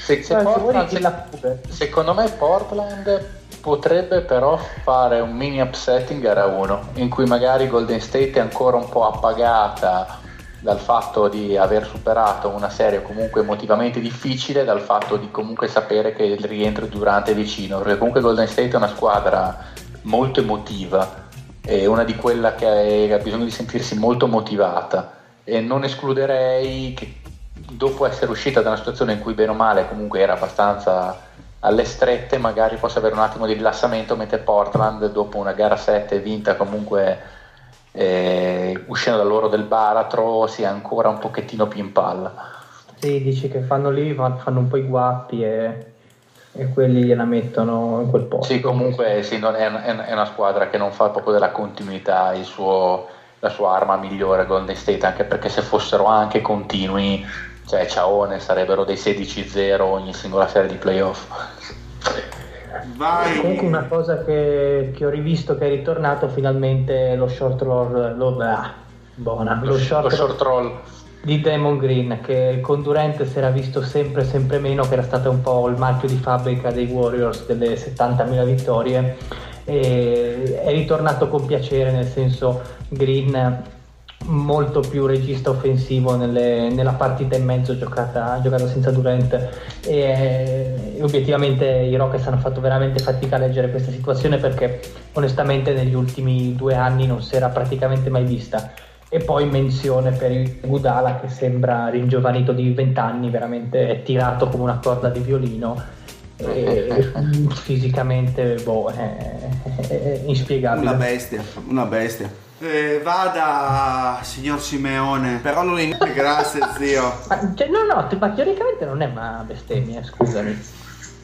Eh, vabbè, Oh. dai. E nel, du- nel dubbio, Nel dubbio. la possiamo anche ripetere. Vada lei, vada. Eh, vado. Come ebbi modo a dire in tempi non sospetti, Siete fuori! Siete fuori! A casa anche quest'anno! La parlano quelli che hanno fatto tripit gli anni precedenti. Ma sai Fede, chi non ha niente da perdere come Può, lo perme- può permettersi di pigliarti per il culo! Fuori! Cani! D'Antoni Cioè, ci fallito! No, Ci piano le manca parole. soltanto hashtag fino al confine e, e che chieda- e che chiediate di poter fare al Dallara le partite in gara di Champions se come i napoletani. eh. Que- que- que- Questa dire da bippare perché peggio di una bestemmia. No, tra l'altro questa cosa è vera, anche se formale, il Napoli ha chiesto, ad ora formalmente chiesto di giocare al Dallara le partite in gara di Champions e i, e i tifosi bolognesi sono venuti con gli, con gli striscioni con scritto noi il Napoli non lo vogliamo. Grandi. Perseverdi ma giusti. eh. Che classe, che classe. Eh, cose- allora, come, come dissi dopo gara 5 di questa, di- di- della sconfitta di gara 5, ci, ce ne saremmo pentiti per tutta la vita e così è stato perché è lì che noi abbiamo perso la serie, perché c'è un- un'enorme differenza nel- nell'enorme somiglianza di infortuni che hanno accomunato durante quest'anno e poi l'anno scorso. In gara 5 entrambi, entrambi con la squadra che subisce l'infortunio avanti 3-2, eccetera, eccetera, eccetera. La differenza è che Paul si è infortunato l'ultimo minuto di gara 5 e quindi Houston l'ha vinta al completo per poi avere la squadra sotto organico nelle due ultime partite, mentre invece Durant si è fatto male a metà terzo quarto e Golden State per meriti interamente suoi, ci mancherebbe, ha avuto la possibilità di accorgersi di potercela fare anche senza di lui in quella gara 5 e quindi sono arrivati alla successiva gara 6 con la consapevolezza di poterla portare a casa al contrario di- della Houston dell'anno scorso che era arrivata secondo me sì assolutamente battagliera ma senza questa riprova. Oltre poi il fatto del talento superiore di, di Golden State rispetto alla Houston dell'anno scorso ha fatto il resto e, e poi Curry e poi Thompson. E si hanno assolutamente tirato fuori tutto quello che avevano, come dicevo prima, Golden State è una squadra assolutamente umorale e questo schiaffo di Durant è quello che serviva forse a quei due che avevano giocato per adesso nel complesso una, una serie inferiore alle aspettative, soprattutto a Curry, hanno tirato fuori il 100% di quello che avevano, tutto, soprattutto Curry che ha giocato un pessimo, orrendo primo tempo di gara 6, poi dopo ha fatto 33 punti nel secondo, nella, nella seconda metà della partita. E lì Houston, come diceva giustamente Lorenzo, ha male interpretato eh, l'attacco di Golden State, lo short roll di Draymond Green, ma anche i pick and roll laterali che facevano Draymond Green e Curry, il, il ruolo maggiormente di playmaker offensivo di, di Draymond Green e comunque secondo me io sinceramente ho visto la partita andare via nel momento in cui a metà secondo quarto più o meno Golden State stava facendo una fatica della Madonna, Curry non faceva canestro neanche a piangere eppure erano lì. Nel momento in cui ho visto quello ho visto una Houston molto meno fisica rispetto alle partite precedenti in cui non era più nella condizione di essere lo sfidante, ma doveva essere la, la, la, squadra in vantaggio, la squadra favorita e non è riuscita a gestire, a gestire questa situazione. Non vorrei dire che ha avuto paura di vincere, però comunque essere la favorita a livello così alto, con una tensione così alta, non è facile. Comunque anche a merito di Golden State per questo sono perennemente i favoriti da anni, enormemente più forti degli altri, ma comunque sono situazioni che vanno sapute gestire. Houston non l'ha saputa gestire. Silenzio. Aggiungo sì, sì, sì, silenzio, sì, perché pendo dalle labbra del film. No, allora aggiungo un'ultima cosa. Paul a mio avviso ha giocato una, se- una partita, una serie scarsa nel complesso, ma è proprio calo fisico netto perché a parte l'ultima gara non batteva dal palleggio nessuno, l'anno scorso era, è stato senza mezzi termini il miglior giocatore di Houston e si è visto. La differenza ovviamente che Arden quest'anno è cresciuto tantissimo a livello di playoff. Io non ho niente da dire quasi di male sui playoff di Arden o poco ci manca. Eh, mentre Paul si è proprio visto che non riesce più a battere l'uomo e, e Lorenzo credo fosse su quello che, ritene, che volesse parlare di, di Paul in relazione a Lauri ha fatto una buona gara 6, secondo me inferiore rispetto a quello che ho letto in giro, è vero, ha fatto 25 punti, quelli che sono, ottime percentuali, ma estremamente nervoso, ha sbagliato a leggere più momenti di, di partita, ha fatto un primo quarto disastroso, ha perso più di una palla, ha fatto più di un fallo offensivo cercando di lucrare contro Damon Green e a infrangersi contro di lui tirando di spallate facendo falli offensivi nel, nei primi momenti di partita in cui Houston avrebbe dovuto prendere il ritmo giusto per cercare di involarsi e invece ha permesso a Golden State tramite questi errori stupidi di disattenzione, di nervosismo, di, di rimanere attaccata alla partita e poi di andarsela a prendere nel momento in cui hanno visto che hanno, eh, sono riusciti diciamo, a, a, superare la tempesta dei primi due quarti, la parte difficile, poi dopo sono riusciti ad andarsi a prendere la partita.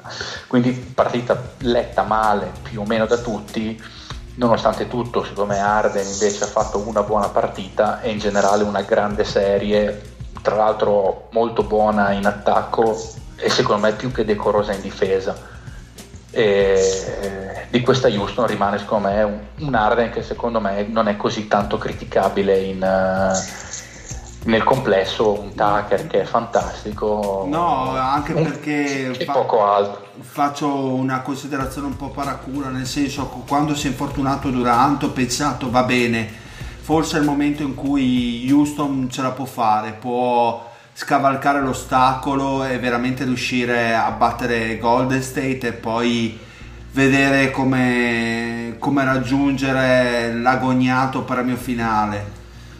Una volta, sconfitti, eh. una volta sconfitti da Golden State, e qua nasce un po' la paraculaggine, ho pensato, non, non, cioè non mi sono sorpreso, ho ragionato, ho detto forse Houston per la storia che ha avuto questa stagione comunque si è spesa molto nonostante le difficoltà eh, ha, ha, avuto dei periodi molto neri è riuscita a risollevarsi e grazie comunque l'abbiamo detto per tutta la stagione alle prestazioni Uber di, di Arden e una volta arrivati proprio lì un crollo di questo tipo ci pensi dici vabbè ci può stare. Non credo che si possa vedere in chiave negativa Houston almeno questa è la mia opinione. A metà, a metà nel senso che avresti secondo me perfettamente ragione se tutta la serie fosse stata soprattutto dal punto di vista dell'atteggiamento su quella falsa riga lì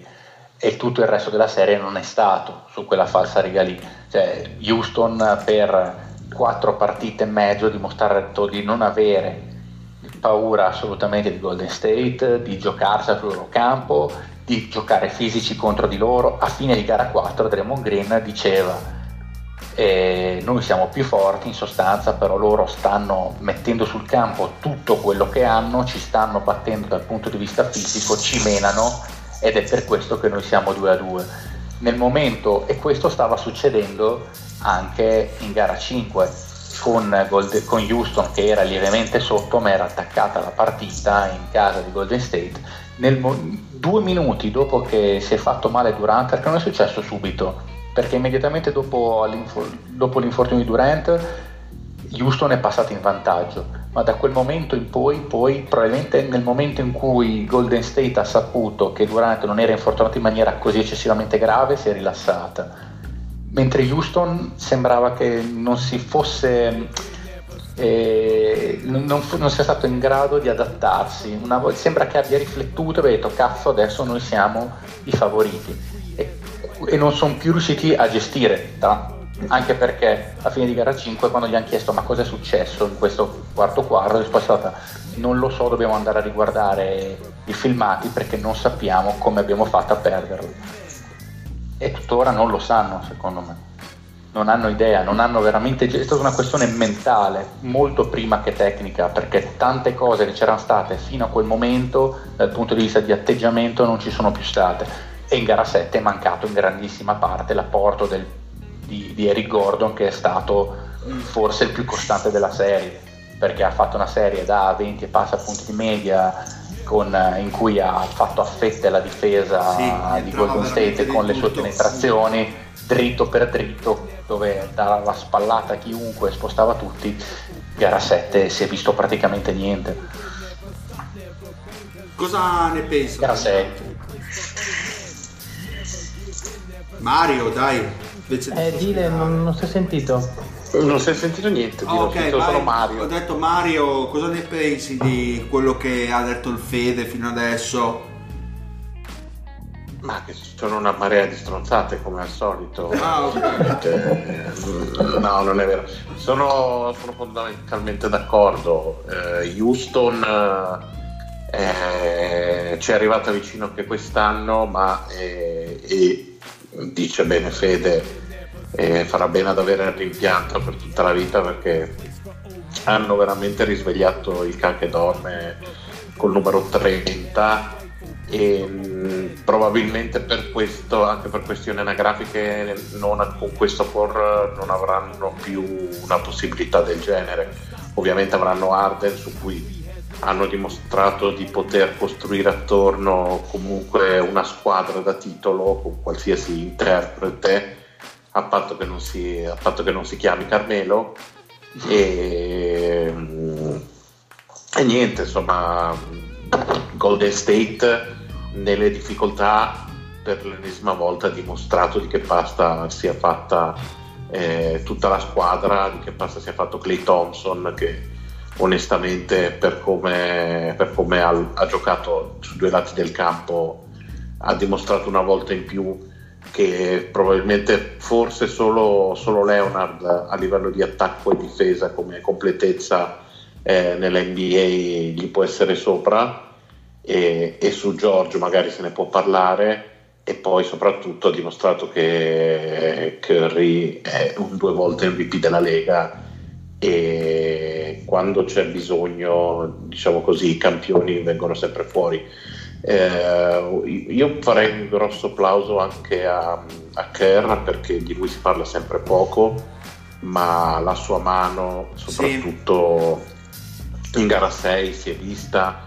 Eh, l'aver comunque continuato a dar fiducia a Lunei ha portato i suoi frutti eh, è partito subito poi in quintetto con Iguodala da, da gara 1 gara 2 credo e è un allenatore che spesso forse lo diamo un po' troppo per scontato, ma eh, è anche e soprattutto la sua vittoria questa serie. Io avrei una domanda per il Simeon, mi rendo conto che è un po' una domanda del cazzo, però vabbè, la voglio fare per sapere un attimo cosa ne pensa lui.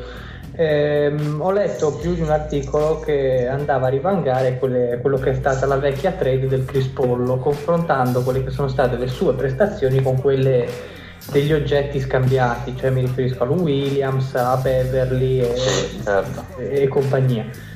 Alla luce di tutto quello che è successo, quindi mettendo sul piatto della bilancia sia i miglioramenti di Arden, che bene o male magari potrebbero essere stati dettati da una, un migliore aiuto che gli ha dato in spogliatoio, comunque una, una sorta di guida che gli ha potuto dare e dall'altro tutti i problemi fisici che ne sono derivati, quindi su tutti battere l'uomo dal palleggio, gli sterismi, eccetera.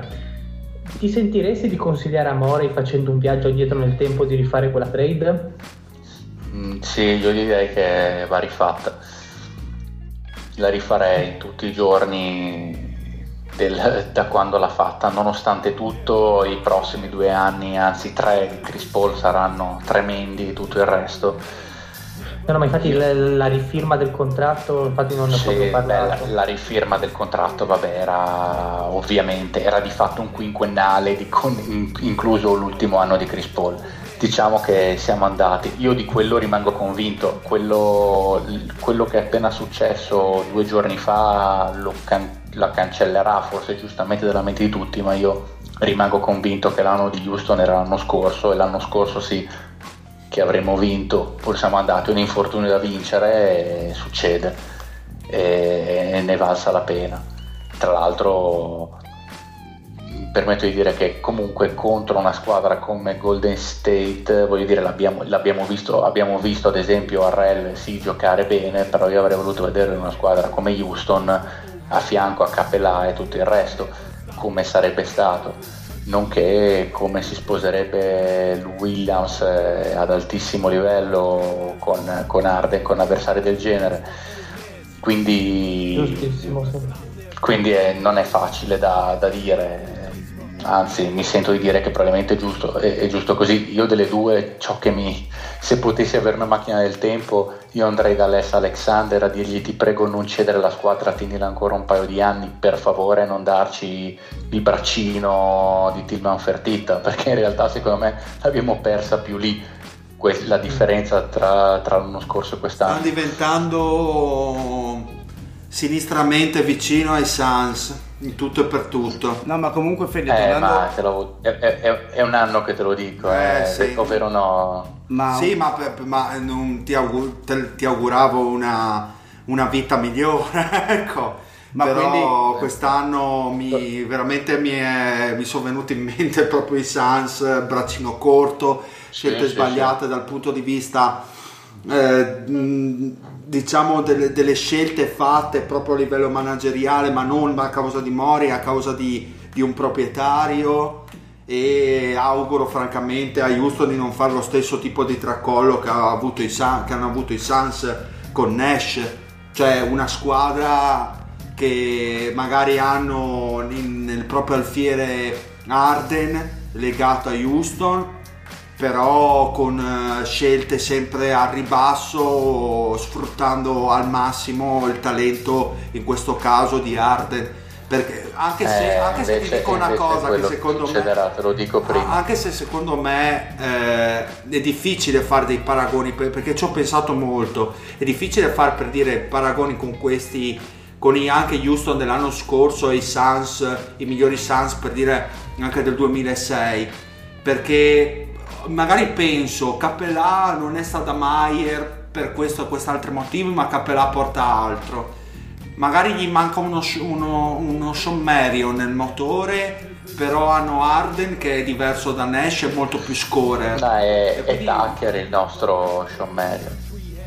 sì che, che però offensivamente non è Sean Marion Cioè, sì, sì, senso, certo, ma ma quello che era non è per meriti Ma chiaramente quello- che non aveva Chris Paul, eh, Phoenix e Sì. strutturata era un po' diversa, Esatto. manca un, manca un altro 3D, alla fine c'è poco da fare, c'è mancato il 3D e chissà se...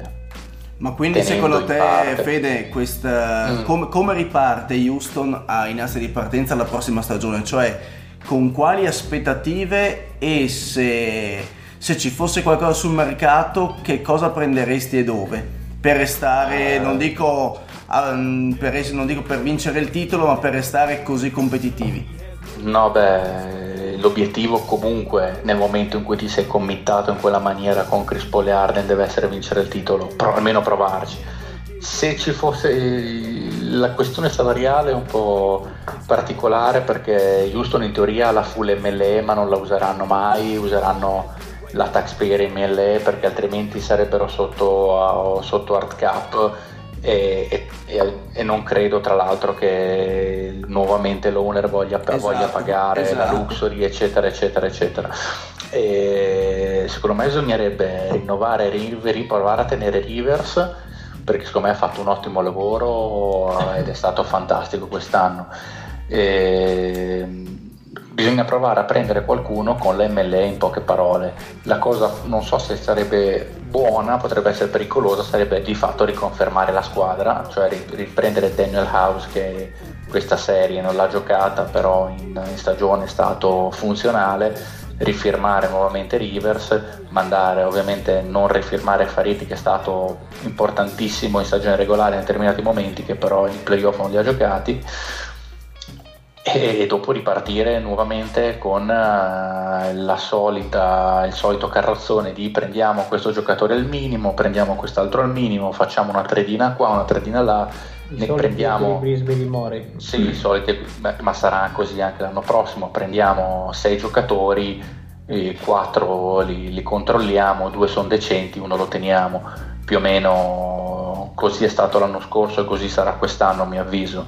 Se si vuole provare qualcosa di nuovo, credo, cosa che credo non avverrà, di sicuro non a inizio stagione a mio avviso, ma al massimo la deadline è fare una cosa molto drastica, e cioè nel caso cedere Capelà. È un modo che ha per Houston per sparigliare veramente le carte non mi sento di dire che, sia, che avverrà, non so neanche se sarebbe la cosa giusta perché comunque Capelà di fatto non può giocare contro Golden State perché contro Utah ha fatto una signora serie ed è comunque uno dei migliori rim protector, rim runner, rimbalzisti, stoppatori e giocatori di pick and roll della Lega.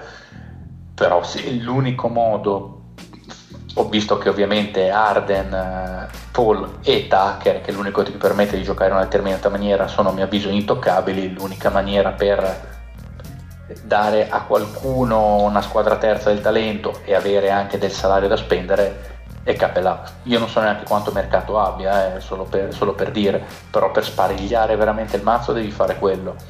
Altrimenti si cerca come solito di pescare qualche perla dal fango perché la squadra è completamente imballata. Vediamo se Durant andrà via, dove andrà via, come sarà l'Ovest l'anno prossimo. Houston in teoria il, ha il quintetto fatto e finito, perché quello è, un anno di più, un anno di esperienza in più, un anno purtroppo sulle vecchie ginocchia di Tucker e di Paul in più, e di Gordon, che non è più un ragazzino neanche lui, però chi lo sa. Eh sì, sì, sì, comunque il quintetto secondo me rimane quello e vediamo, proveranno magari ad aggiungere un giocatore, ripeto, un 3 in più, vedranno se il James Ennis dell'anno prossimo sarà un po' funzionale del James Ennis dell'anno passato, c'è qualcuno che non devi cedere. E indubbiamente c'è nuovamente la scelta dell'anno prossimo quando sarà nuovamente cedibile con cui proveranno a fare qualcosa. Esatto, nella mestizia direi che possiamo concludere eh, con, con Houston. Vediamo come siamo con uh, il Minutazzi. Senza minutazzi. neanche bestemmie eccessive. Eh. C'era, sì, un amarezza, c'era, un po di amarezza e basta. Nessuna, nessuna uscita di senno. Bravo Fede. Devo, sono, devo, ammettere che sono tre giorni che non ascolto podcast di NBA perché non voglio sentire le analisi, tanto so già quello che devo sapere, che abbiamo perso. Te l'ho già accennato a inizio tuo intervento, sì, quella situazione. Eh, la mestizia del Fede parla per noi. Eh, questa, questa mi ha fatto male, mi ha fatto più male di quella dell'anno scorso forse. Perché... Ah, anche perché scusa, eri l'unico che ti fa una squadra vincente, vieni con noi nel fanco, dai che ci si diverte qua nel, sì, sì, veramente. Ma, veramente, ma l'anno scorso eh, siamo andati, siamo usciti ma a testa alta, ci siamo fatti il culo fino alla fine, siamo usciti sbagliando 27 triple, quello che vuoi, ma abbiamo lottato come dei bastardi fino alla fine quest'anno l'abbiamo lasciata davvero andare, questo mi è dispiaciuto davvero davvero tanto. Eh, proprio non ho mai visto, ma non, sentito non, così dai, abbattuto. Un, abbra- un, abbraccio al Fede che probabilmente ci lascerà dopo questa puntata. Eh, sono conf- mistico e confuico. E lo- mi piace sempre Lorenzo che me lo immagino gagliardo col suo sorrisone che si Noi ce lo immaginiamo sempre la Lorenzo- prima scelta dei Knicks. Noi ci immaginiamo sempre Lorenzo Cimura invece, cioè Sì, eh. il, il, il Fede Cimura invece questa sera non lo è, è un ultimo, mi dispiace. Sono una merda come voi altri. Ah, è vero ragazzi, andiamo invece, volete fare un commento su, su Vogel ai Lakers? Che è una Sì, delle facciamolo, notizie, dai, così mi tiro così- su. Esatto. C'è chi sempre chi sta peggio. Allora, facciamo un recap. non ti piace Fede? No, Ma secondo me non è più l'allenatore, non è proprio l'allenatore, esatto, bravo. Intanto, Non è l'allenatore in sé, ma il circo che c'è dietro. È una intanto, cosa, il circo dietro è È clamoroso. imbarazzante. intanto Real GM ci dice che i Knicks eh, traderebbero ovviamente Zion Williamson per Anthony Davis, ma eh, qua... Non traderebbero, traderanno, perché ormai Traderanno, fatto esatto. prima scelta. Ma oh, scusatemi, c'è già- ci sono già i rumors che i Pelicans sono fortemente interessati a Knox, hanno già fatto sondaggi. No, aspetta, ho, ho una diretta tra l'altro dell'agente dei Knicks alla lotta di stasera. Oh, io, tu prima scelto io, fregare tutte le palline.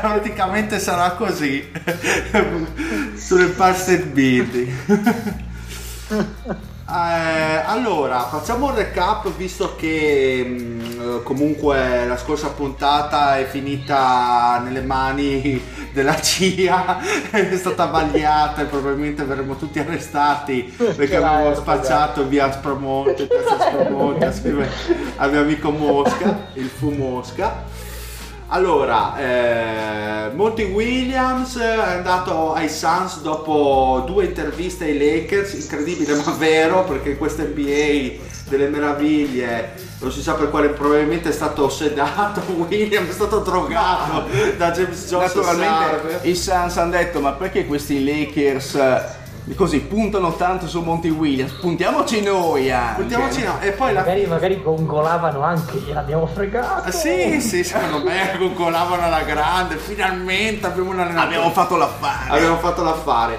E, e- Abbiamo bollito i Lakers. Eh beh, ovviamente poi per, eh, beh, ovviamente per eh, grande Ma l'hanno, paga- ma l'hanno pagato a voucher quelli dei Suns? eh no, cazzo, gli hanno dato un quinquennale che praticamente, come dicevo, Quinquennale quella- di voucher.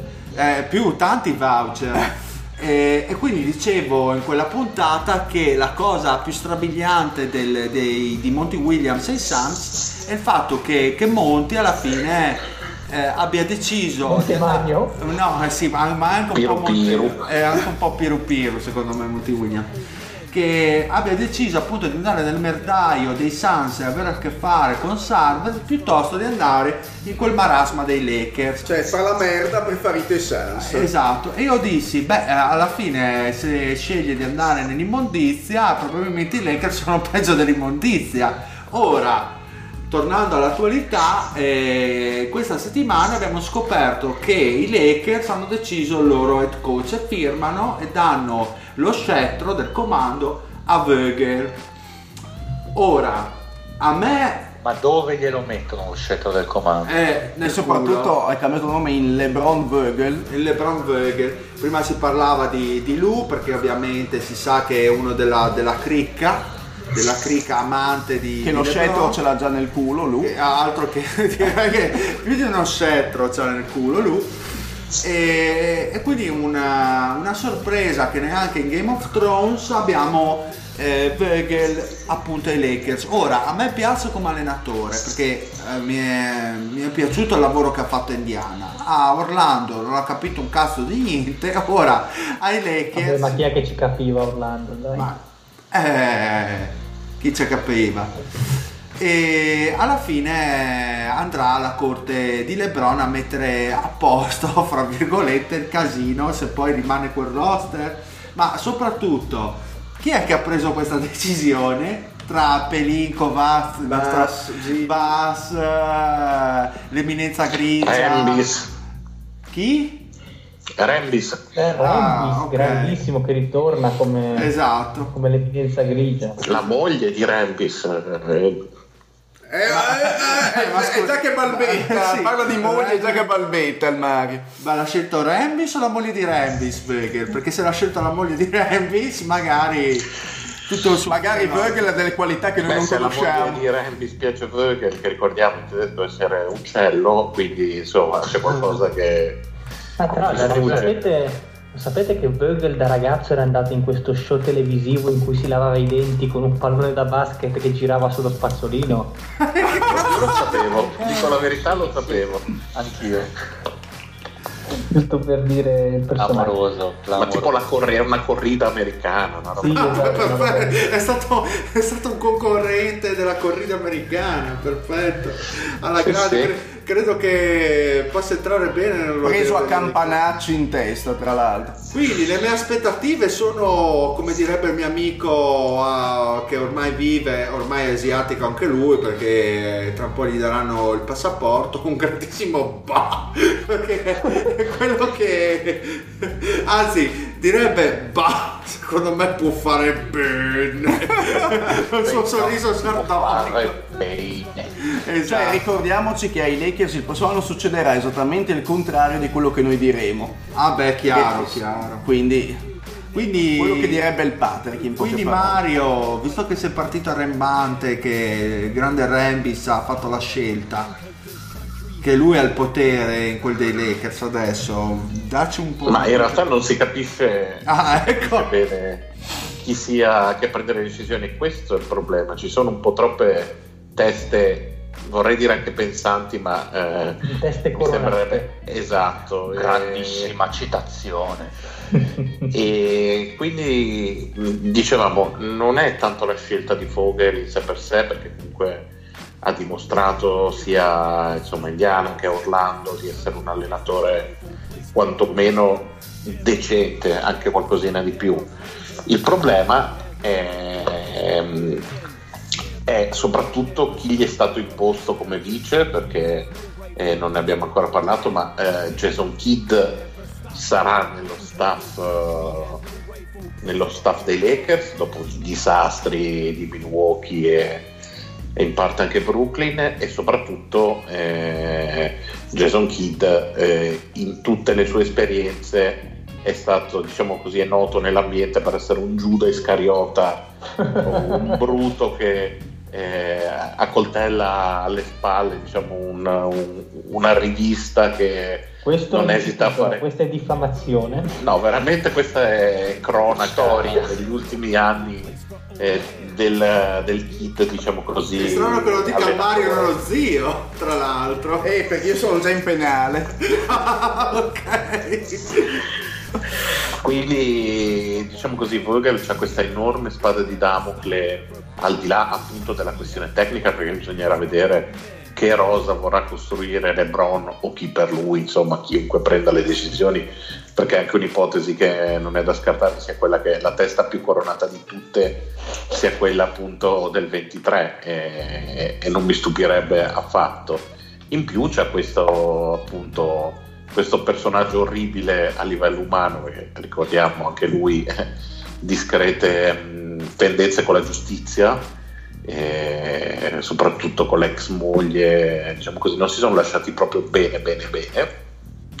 E, e avere appunto questa situazione di confusione societaria, confusione tecnica e alle spalle appunto Brutto e Cassio pronti a, a piantarti una daga nella schiena, non penso sia eh, proprio il massimo della vita. Eh, Ma più che altro tutto si riduce al discorso anche che facevamo gli anni scorsi, quanto LeBron è disposto a sacrificare del suo gioco predominante, Poco, eccetera, a quanto eccetera. pare. A quanto pare poco e quindi siamo di nuovo punta a capo, se mi viene da dire. Questo magari ti può stringere due bolloni in difesa, però cazzarola, l'attacco te lo crea, l'attacco nasce e muore con LeBron. E se non gli metti una- un contesto di, di giocatori che gli, che gli funziona, non siamo, cioè, puoi metterci anche Popovic, però quello lì è abbastanza tetragono a cambiare e quindi si, si fa come dice lui. Ma non dire parolacce. Mi, pi- mi piace molto questa parola, è da tipo 3 o 4 giorni che uso tetragono, mi piace. Hai imparato un nuovo Anche termine. Anche un po' da Edrico per citare Elder Scrolls. Non so, qualcuno vuole dire gargantuesco? Eh, sì, visto che Eh, siamo. Io, io, io direi sesquipedale. e dopo. E quindi su Vögel lo diamo per, già per morto praticamente prima di Non arriva all'All Star Game. Il primo anno se lo fa, Anche secondo poi me. vediamo. È buono il primo anno per Dio, oh cazzo l'hanno pagato. eh, Regis. Sì, ma sono i Lakers, loro hanno il denaro. È il denaro. Vabbè, hanno pagato un anno anche al Watson perché non dovrebbero pagare Vögel. Dai, un Ah, anno. dai, un piatto di minestra non si nega a nessuno, neanche a Vögel, su un anno glielo fanno fare. Quindi, Non mi avete convinto. Mm. No, no, Poco, lo, lo vede- anche lo zio lo Ma no, perché- Hanno, hanno licenziato Jürgen in questa lega, cioè rendiamoci conto. cioè, ma su- sulla carta sarebbe una firma, una firma buona, cioè non è, non è un cretino quello no. che sta a mettere le spade in campo, però È un ebreo. Eh, taglia per piacere, dile l'affermazione che siamo già nella merda. Ma tra Eh, l'altro vabbè. abbiamo, abbiamo i poteri forti nel gruppo della nostra, quindi... Ah, adesso che Eh, abbiamo come si chiama il nuovo avvocato? Il giusto, il giusto penalista. Non mi... Ma scusate, uno che c'ha nel nickname proprio avvocato, cioè solo noi ce ne Mi piace perché ha voluto Professore. sottolineare la sua professione. Una certa arroganza. No, forse ha capito, no, secondo me ha capito che con noi faceva i soldoni, visto tutte le cause in cui siamo finiti e Sì, beh, le leghe legali che si sono... È tutta a causa dello zio, eh, tra Ma infatti mi sto trattenendo da dire afferma- di fare affermazioni importanti. perché si è accorto che ha una casa che potrebbe perderla. perché- Esatto. Ma non so quando riuscirò a trattenermi ancora. E quindi si riduce tutto a questo, ragazzi. la- la- l'esame sulla firma di Weber. Ma perché dire, volevi un'analisi tecnico-tattica? Ma no, ma che cazzo? Ma quale analisi tattico? Sul niente, tra l'altro. Tecnico-tattica che Anche non sappiamo neanche non chi sappiamo c'è. il roster che gli Eh, costruiranno. esatto, non sappiamo neanche Guarda. chi cazzo resta. Io ho paura. Eh, tecnico tattico Antonio Conte. Cioè, veramente ha un casino di proporzioni colossali. eh. Cioè, sembra Prodo del Re dopo il passaggio di, di Daenerys, praticamente. Quella troia. Sapevo di Eh, trovare. scusatemi, spoiler cut, spoiler cut. Che ma magari la gente ma l'ha visto. faccio piacere alle persone. Ma da se giovedì non hai visto la puntata che è uscita di domenica, cioè vergognati. Ascoltatore, te lo dico proprio. Grande questo, questo meta podcast così. Eh, Sì, veramente. Ma siamo un meta podcast, eh, volendo o nolendo. Eh. Volendo o nolendo anche. Volendo. Oppure, Oppure- Max, È un po' mix max anche Ah, questo. volendo o nolendo si usa dalle mie parti. Eh. Ma quali sono le tue parti soprattutto? No, ma è volente o nolente, dile, non è volendo o nolente. Ma, ma nelle sue parti lascia stare Fede, no? Si è detto che nelle Eh, sue beh, parti si eh, beh, dice ma- così, che cazzo vai a contestare anche tu, no? parti, zio, vogliamo Non ricordare. Ma hai visto quali sono le parti del deal? Non farti domande. No, comunque Mixmax viene utilizzato da queste parti. Infatti lo, E dalla Treccani eh. lo sto usando a lavoro e gli altri con enorme successo. con enorme successo e gli altri mi rispondono dicendo sì effettivamente è un Mixmax. E quindi Cioè stai dettando un nuovo linguaggio, Siete bravo. voi che non vorrei- conoscete il linguaggio, che mi additate come ignorante. Cioè è inutile parlare di tetragoni quando non si sa. Che come si dice dalle tue parti, ciao. Cioè è inutile parlare di tetragoni quando c'è un nolendo che è lì pronto a piazzartelo Comu- all'ultimo secondo. comunque- Ma chi rosa e nolendo qui della Comunque possiamo riassumere col- con eh, Riassumi, dile, come si dice le tue parti? Come si la notizia di Burger volendo o non lendo è un mix max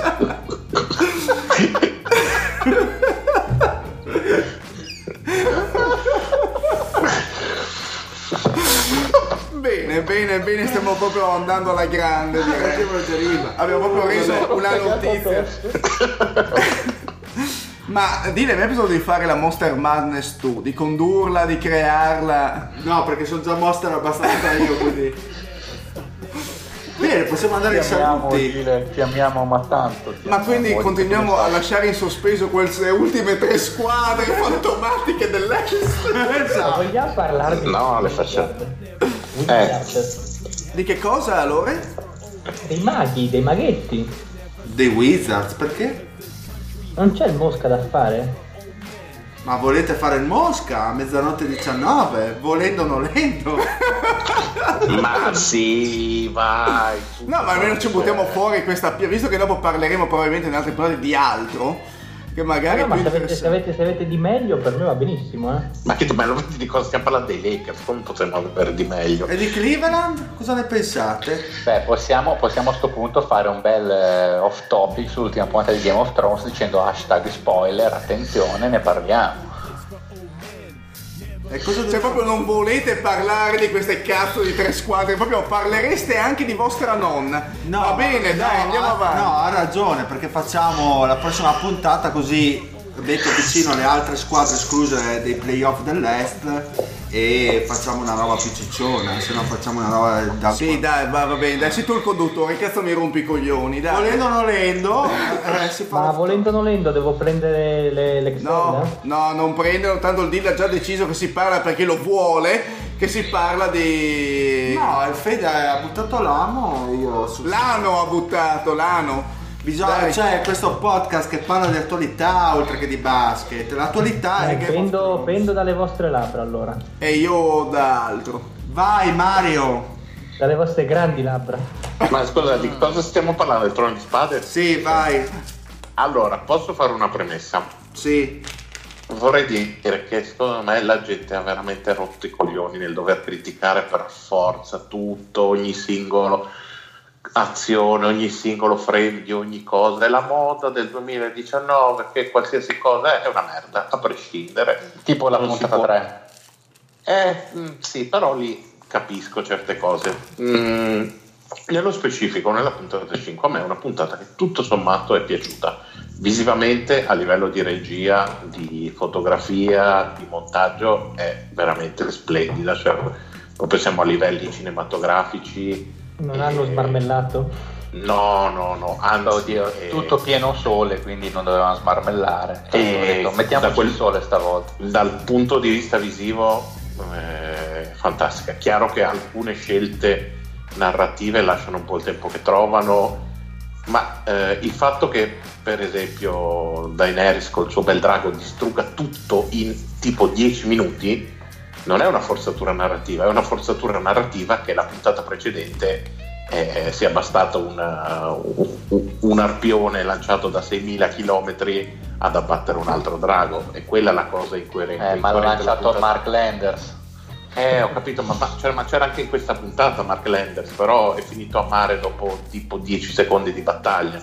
Eh, sì. Posso, può- Scusatemi, cosa ci faceva Mark Landers? eh, Ma no, vabbè. È una, è una grande. Allora, questo è per chi ha veramente seguito Ollie e Benji che si ricorda Mark Landers che con un pallone da calcio tira giù un falco in volo in mare. E certo, do- dopo che tirava onde alte 25 metri, questo pallone gli ritornava. La, mm, Ma sai che non me la ricordavo quella del falco? Adesso la cerco. Eh, ma è nella, però è nella seconda stagione, nella seconda serie, quando è già la To. Ok. Esatto, la quando è a, più grande. me, a me spiace, a me spiace che eh, i nostri ascoltatori non si sono potuti godere l'ora in cui il Simeone ha fatto una critica frame by frame Costruttiva. di Avengers Endgame. Eh, non fa, io dico solo una cosa, visto che hai buttato l'amo.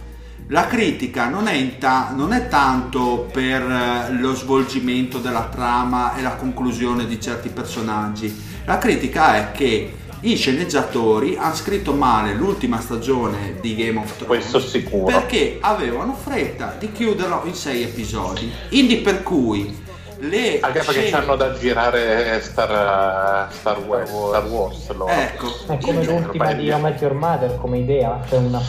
Mm, allora, il problema è che, eh, diciamo così, da quando Martin non eh, scrive, più per la più. serie, non scrive più per la serie, hanno avuto dei grossi problemi a sviluppare i personaggi incredibili che lui gli aveva lasciato. Perché se vai a vedere il percorso, per esempio, di, di Tocorto, di Tyrion, di Varys, sono dei personaggi di un'intelligenza superiore che nel corso delle ultime stagioni hanno fatto delle fesserie che neanche veramente eh, Sterling quando era presidente dei Clippers. Come Dexter nelle serie, stra intelligente prima serie, dalla seconda inizia a fare delle minchiate incredibili. Che se, la prima stagione di Dexter, la prima e la quarta stagione di Dexter sono due delle mie preferite in assoluto. Esatto. E poi inizia a fare le minchiate. Ah, uguale, sì, uguale. Scopre, la, scopre la vagina e lì sai com'è. Eh. Comunque, eh, dicevamo, eh, il problema appunto è che hanno avuto delle difficoltà a sviluppare appunto questi personaggi. Però io, per esempio, ho letto un sacco di critiche al fatto che eh, Daenerys è impazzita di punto in bianco. No, io è dalla stagione 1 che lo dico che questa è una troia che deve. che, che non gliene frega niente del Eh, popolo, di tutto quanto, Cantate, solo gius- se chiamate giuslavorista per favore. No, no, ma-. No, lei voleva sedersi sul trono e non accetta il fatto che sia spuntato qualcuno che abbia una pretesa più forte della sua e l'ha detto benissimo in questa puntata. E il popolo non l'amerà mai e allora facciamo in modo che, che mi Come si fa? Come si fa a non amare? Eh, beh, Dio. Dio, forse perché quando vedi- stermini milioni di persone, Ma chi se ne frega se sei una bella figliola, va bene tu. ma ti dirò con quelle sopracciglia, tutto sommato, ma non è che... Vabbè, Boh, A parte quello. visto. A parte quello, ehm, cose interessanti. Un'altra critica che ho sentito su questa puntata è al personaggio di Jamie Lannister. Ma il problema di Jamie Lannister è stato settimana si scorsa. scorpa la quando- sorella. No, quello è, è coerente col suo personaggio. Anche il fatto Sì, che sì, un da problema. lei. Ma ti dirò relativo, torni da lei perché è incinta del loro figlio. Io l'ho trovato coerente. C'è tanta gente che dice: Eh, ma allora è tornato il Jamie di una stagione, della prima stagione, otto anni di. Ma non è questione di coerenza. Mario. Scusa se ti Ma interrompo. no. Non è questione di coerenza, è questione che eh, essendo i tempi molto corti, tu fai scopare eh, Jamie con Brienne la puntata precedente. E e è già lì ha un- Jamie scopre che il cazzo non gli piace e torna da sua sorella. Cioè, e, e- e dopo un'epifania di 5 minuti dice vabbè ma sai che c'è? Torno da Cersei per morire insieme a lei. La costruzione a livello di sceneggiatura in 6 episodi si è dimostrata per questa serie fallace perché tutti i personaggi eh, agiscono in maniera completamente incoerente con una costruzione e continuano a comportarsi in maniera incoerente perché tu il problema è che essendo niente viene spiegato e tutto viene dato all'interpretazione dello spettatore denota dei buchi di sceneggiatura. Non è tanto che Daenerys impazzisce e tira giù a prodo del re e fa un massacro è il fatto che non sono stati capaci da quando Martin non ha più scritto le sceneggiature, ha comunque dato un consiglio perché comunque era supervisor, non era proprio all'interno dello screenplay. No, però comunque usciti- intendevo il materiale dei libri. Sì, sì, sì che è chiaro. finito con la quarta stagione, perché già la quinta era un guazzabuglio, anzi, un, un mix max, come piace dire a me. Un mix max di qualcosa preso dai libri e qualcosa inventato di sana pianta degli sceneggiatori più qualcosa che gli aveva dato Martin come spoiler di Winds of Winter. Il fatto è che ti ritrovi una Daenerys che è coerente fino a un certo punto. Dopo comincia un germe di pazzia che va a sfociare in maniera completamente, cioè dall'oggi all'indomani. Questa si sveglia dall'oggi all'indomani diventa matta, dove tutti gli altri personaggi, oltre a non porsi la questione, o Kip o, o anche Jon Snow, che dovrebbe essere l'amante, va lì solamente dicendo tu sei la mia regina, senza porsi problemi, con una fiducia incrollabile, quando eh, non, non- non c'è una spiegazione, non ci sono dei dialoghi, non c'è niente. Jon Snow in questa stagione ha meno personalità di De Rosa nei playoff. Quindi eh. è tutto, Cioè, è tutto un continuo nonsense perché eh, cioè Daenerys si comporta così, Jon Snow si comporta in quella maniera, capisci che c'è un livello di incoerenza che tu hai cos- cercato di costruire nelle, nelle altre stagioni che cade in una stagione singola e in 10 minuti di, di, di serial, che è una cosa secondo me abbastanza aberrante. Il problema è questo, non tanto la singolazione. Ma ripeto, ci- circolano voci che l'HBO avesse dato carta bianca ai mm, insomma, gli showrunner per fare comunque eh, 10 episodi anche di questa stagione, ma loro abbiano insistito che, che ne bastassero 6.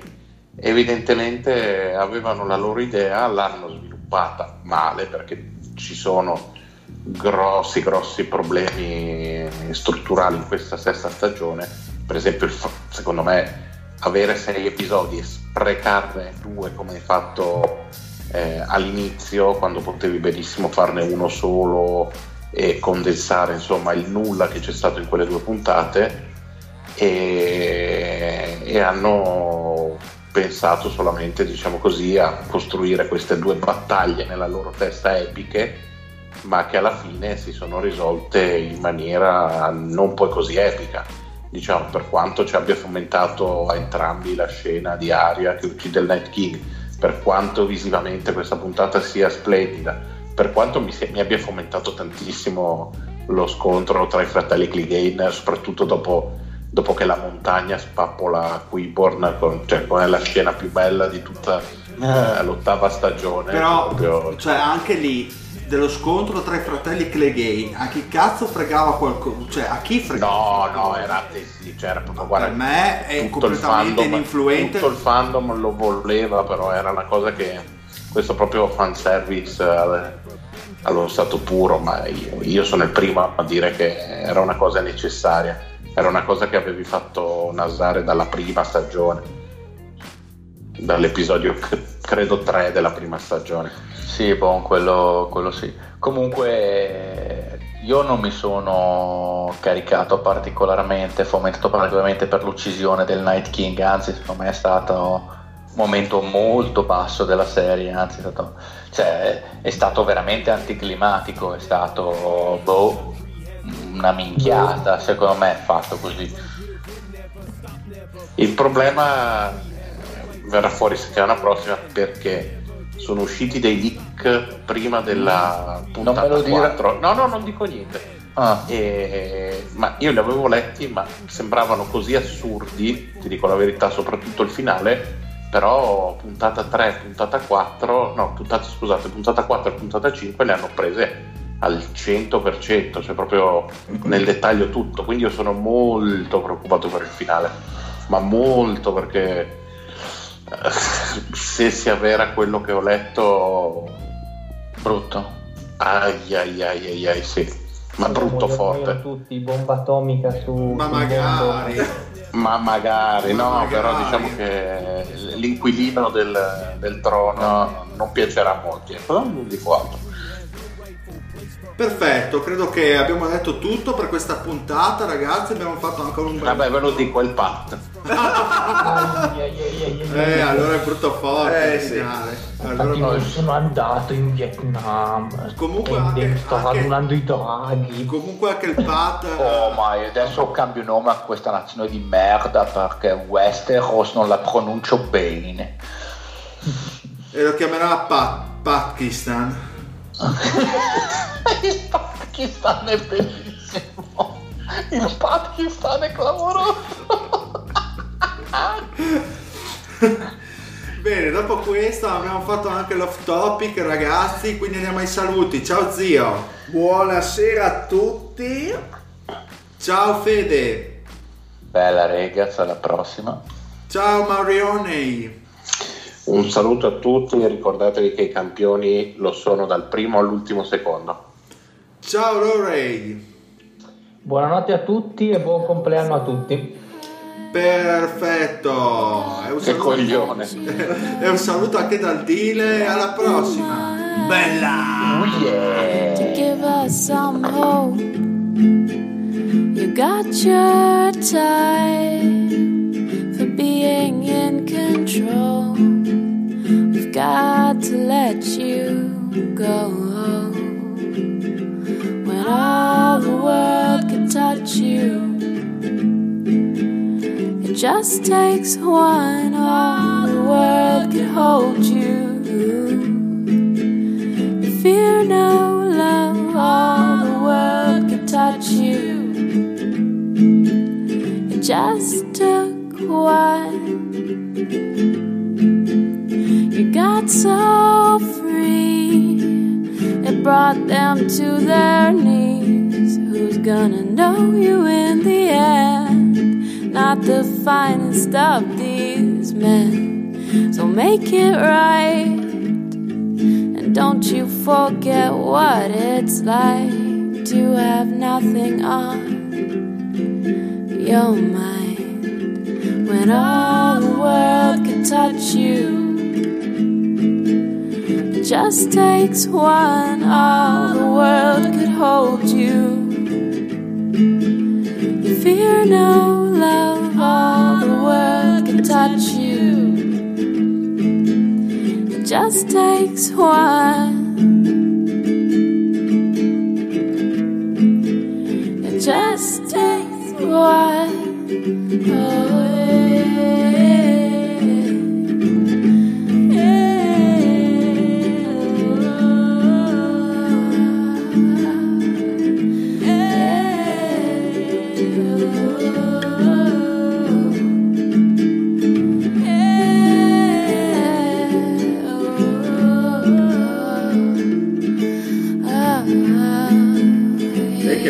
Era una festa con una ventenne, la condividevo questa festa e allora, dai, magari poi mi facevate fare brutte figure. Sì, probabile, però mai come quelle che tu fai da solo, Mario. Eh? No, perché? Ma sono cavate egregiamente. Ho bevuto 8 litri di vino. E... Grandissimo. Cazzo, Fede. Ma do- porca, neanche io voglio un cappello come quello della tua amorosa. A te starebbe veramente bene. Barba e il cappellone Ma sì. sembrerei una bagiù. Però- Devastante sembrerei una bajour. Bene. Eh, ma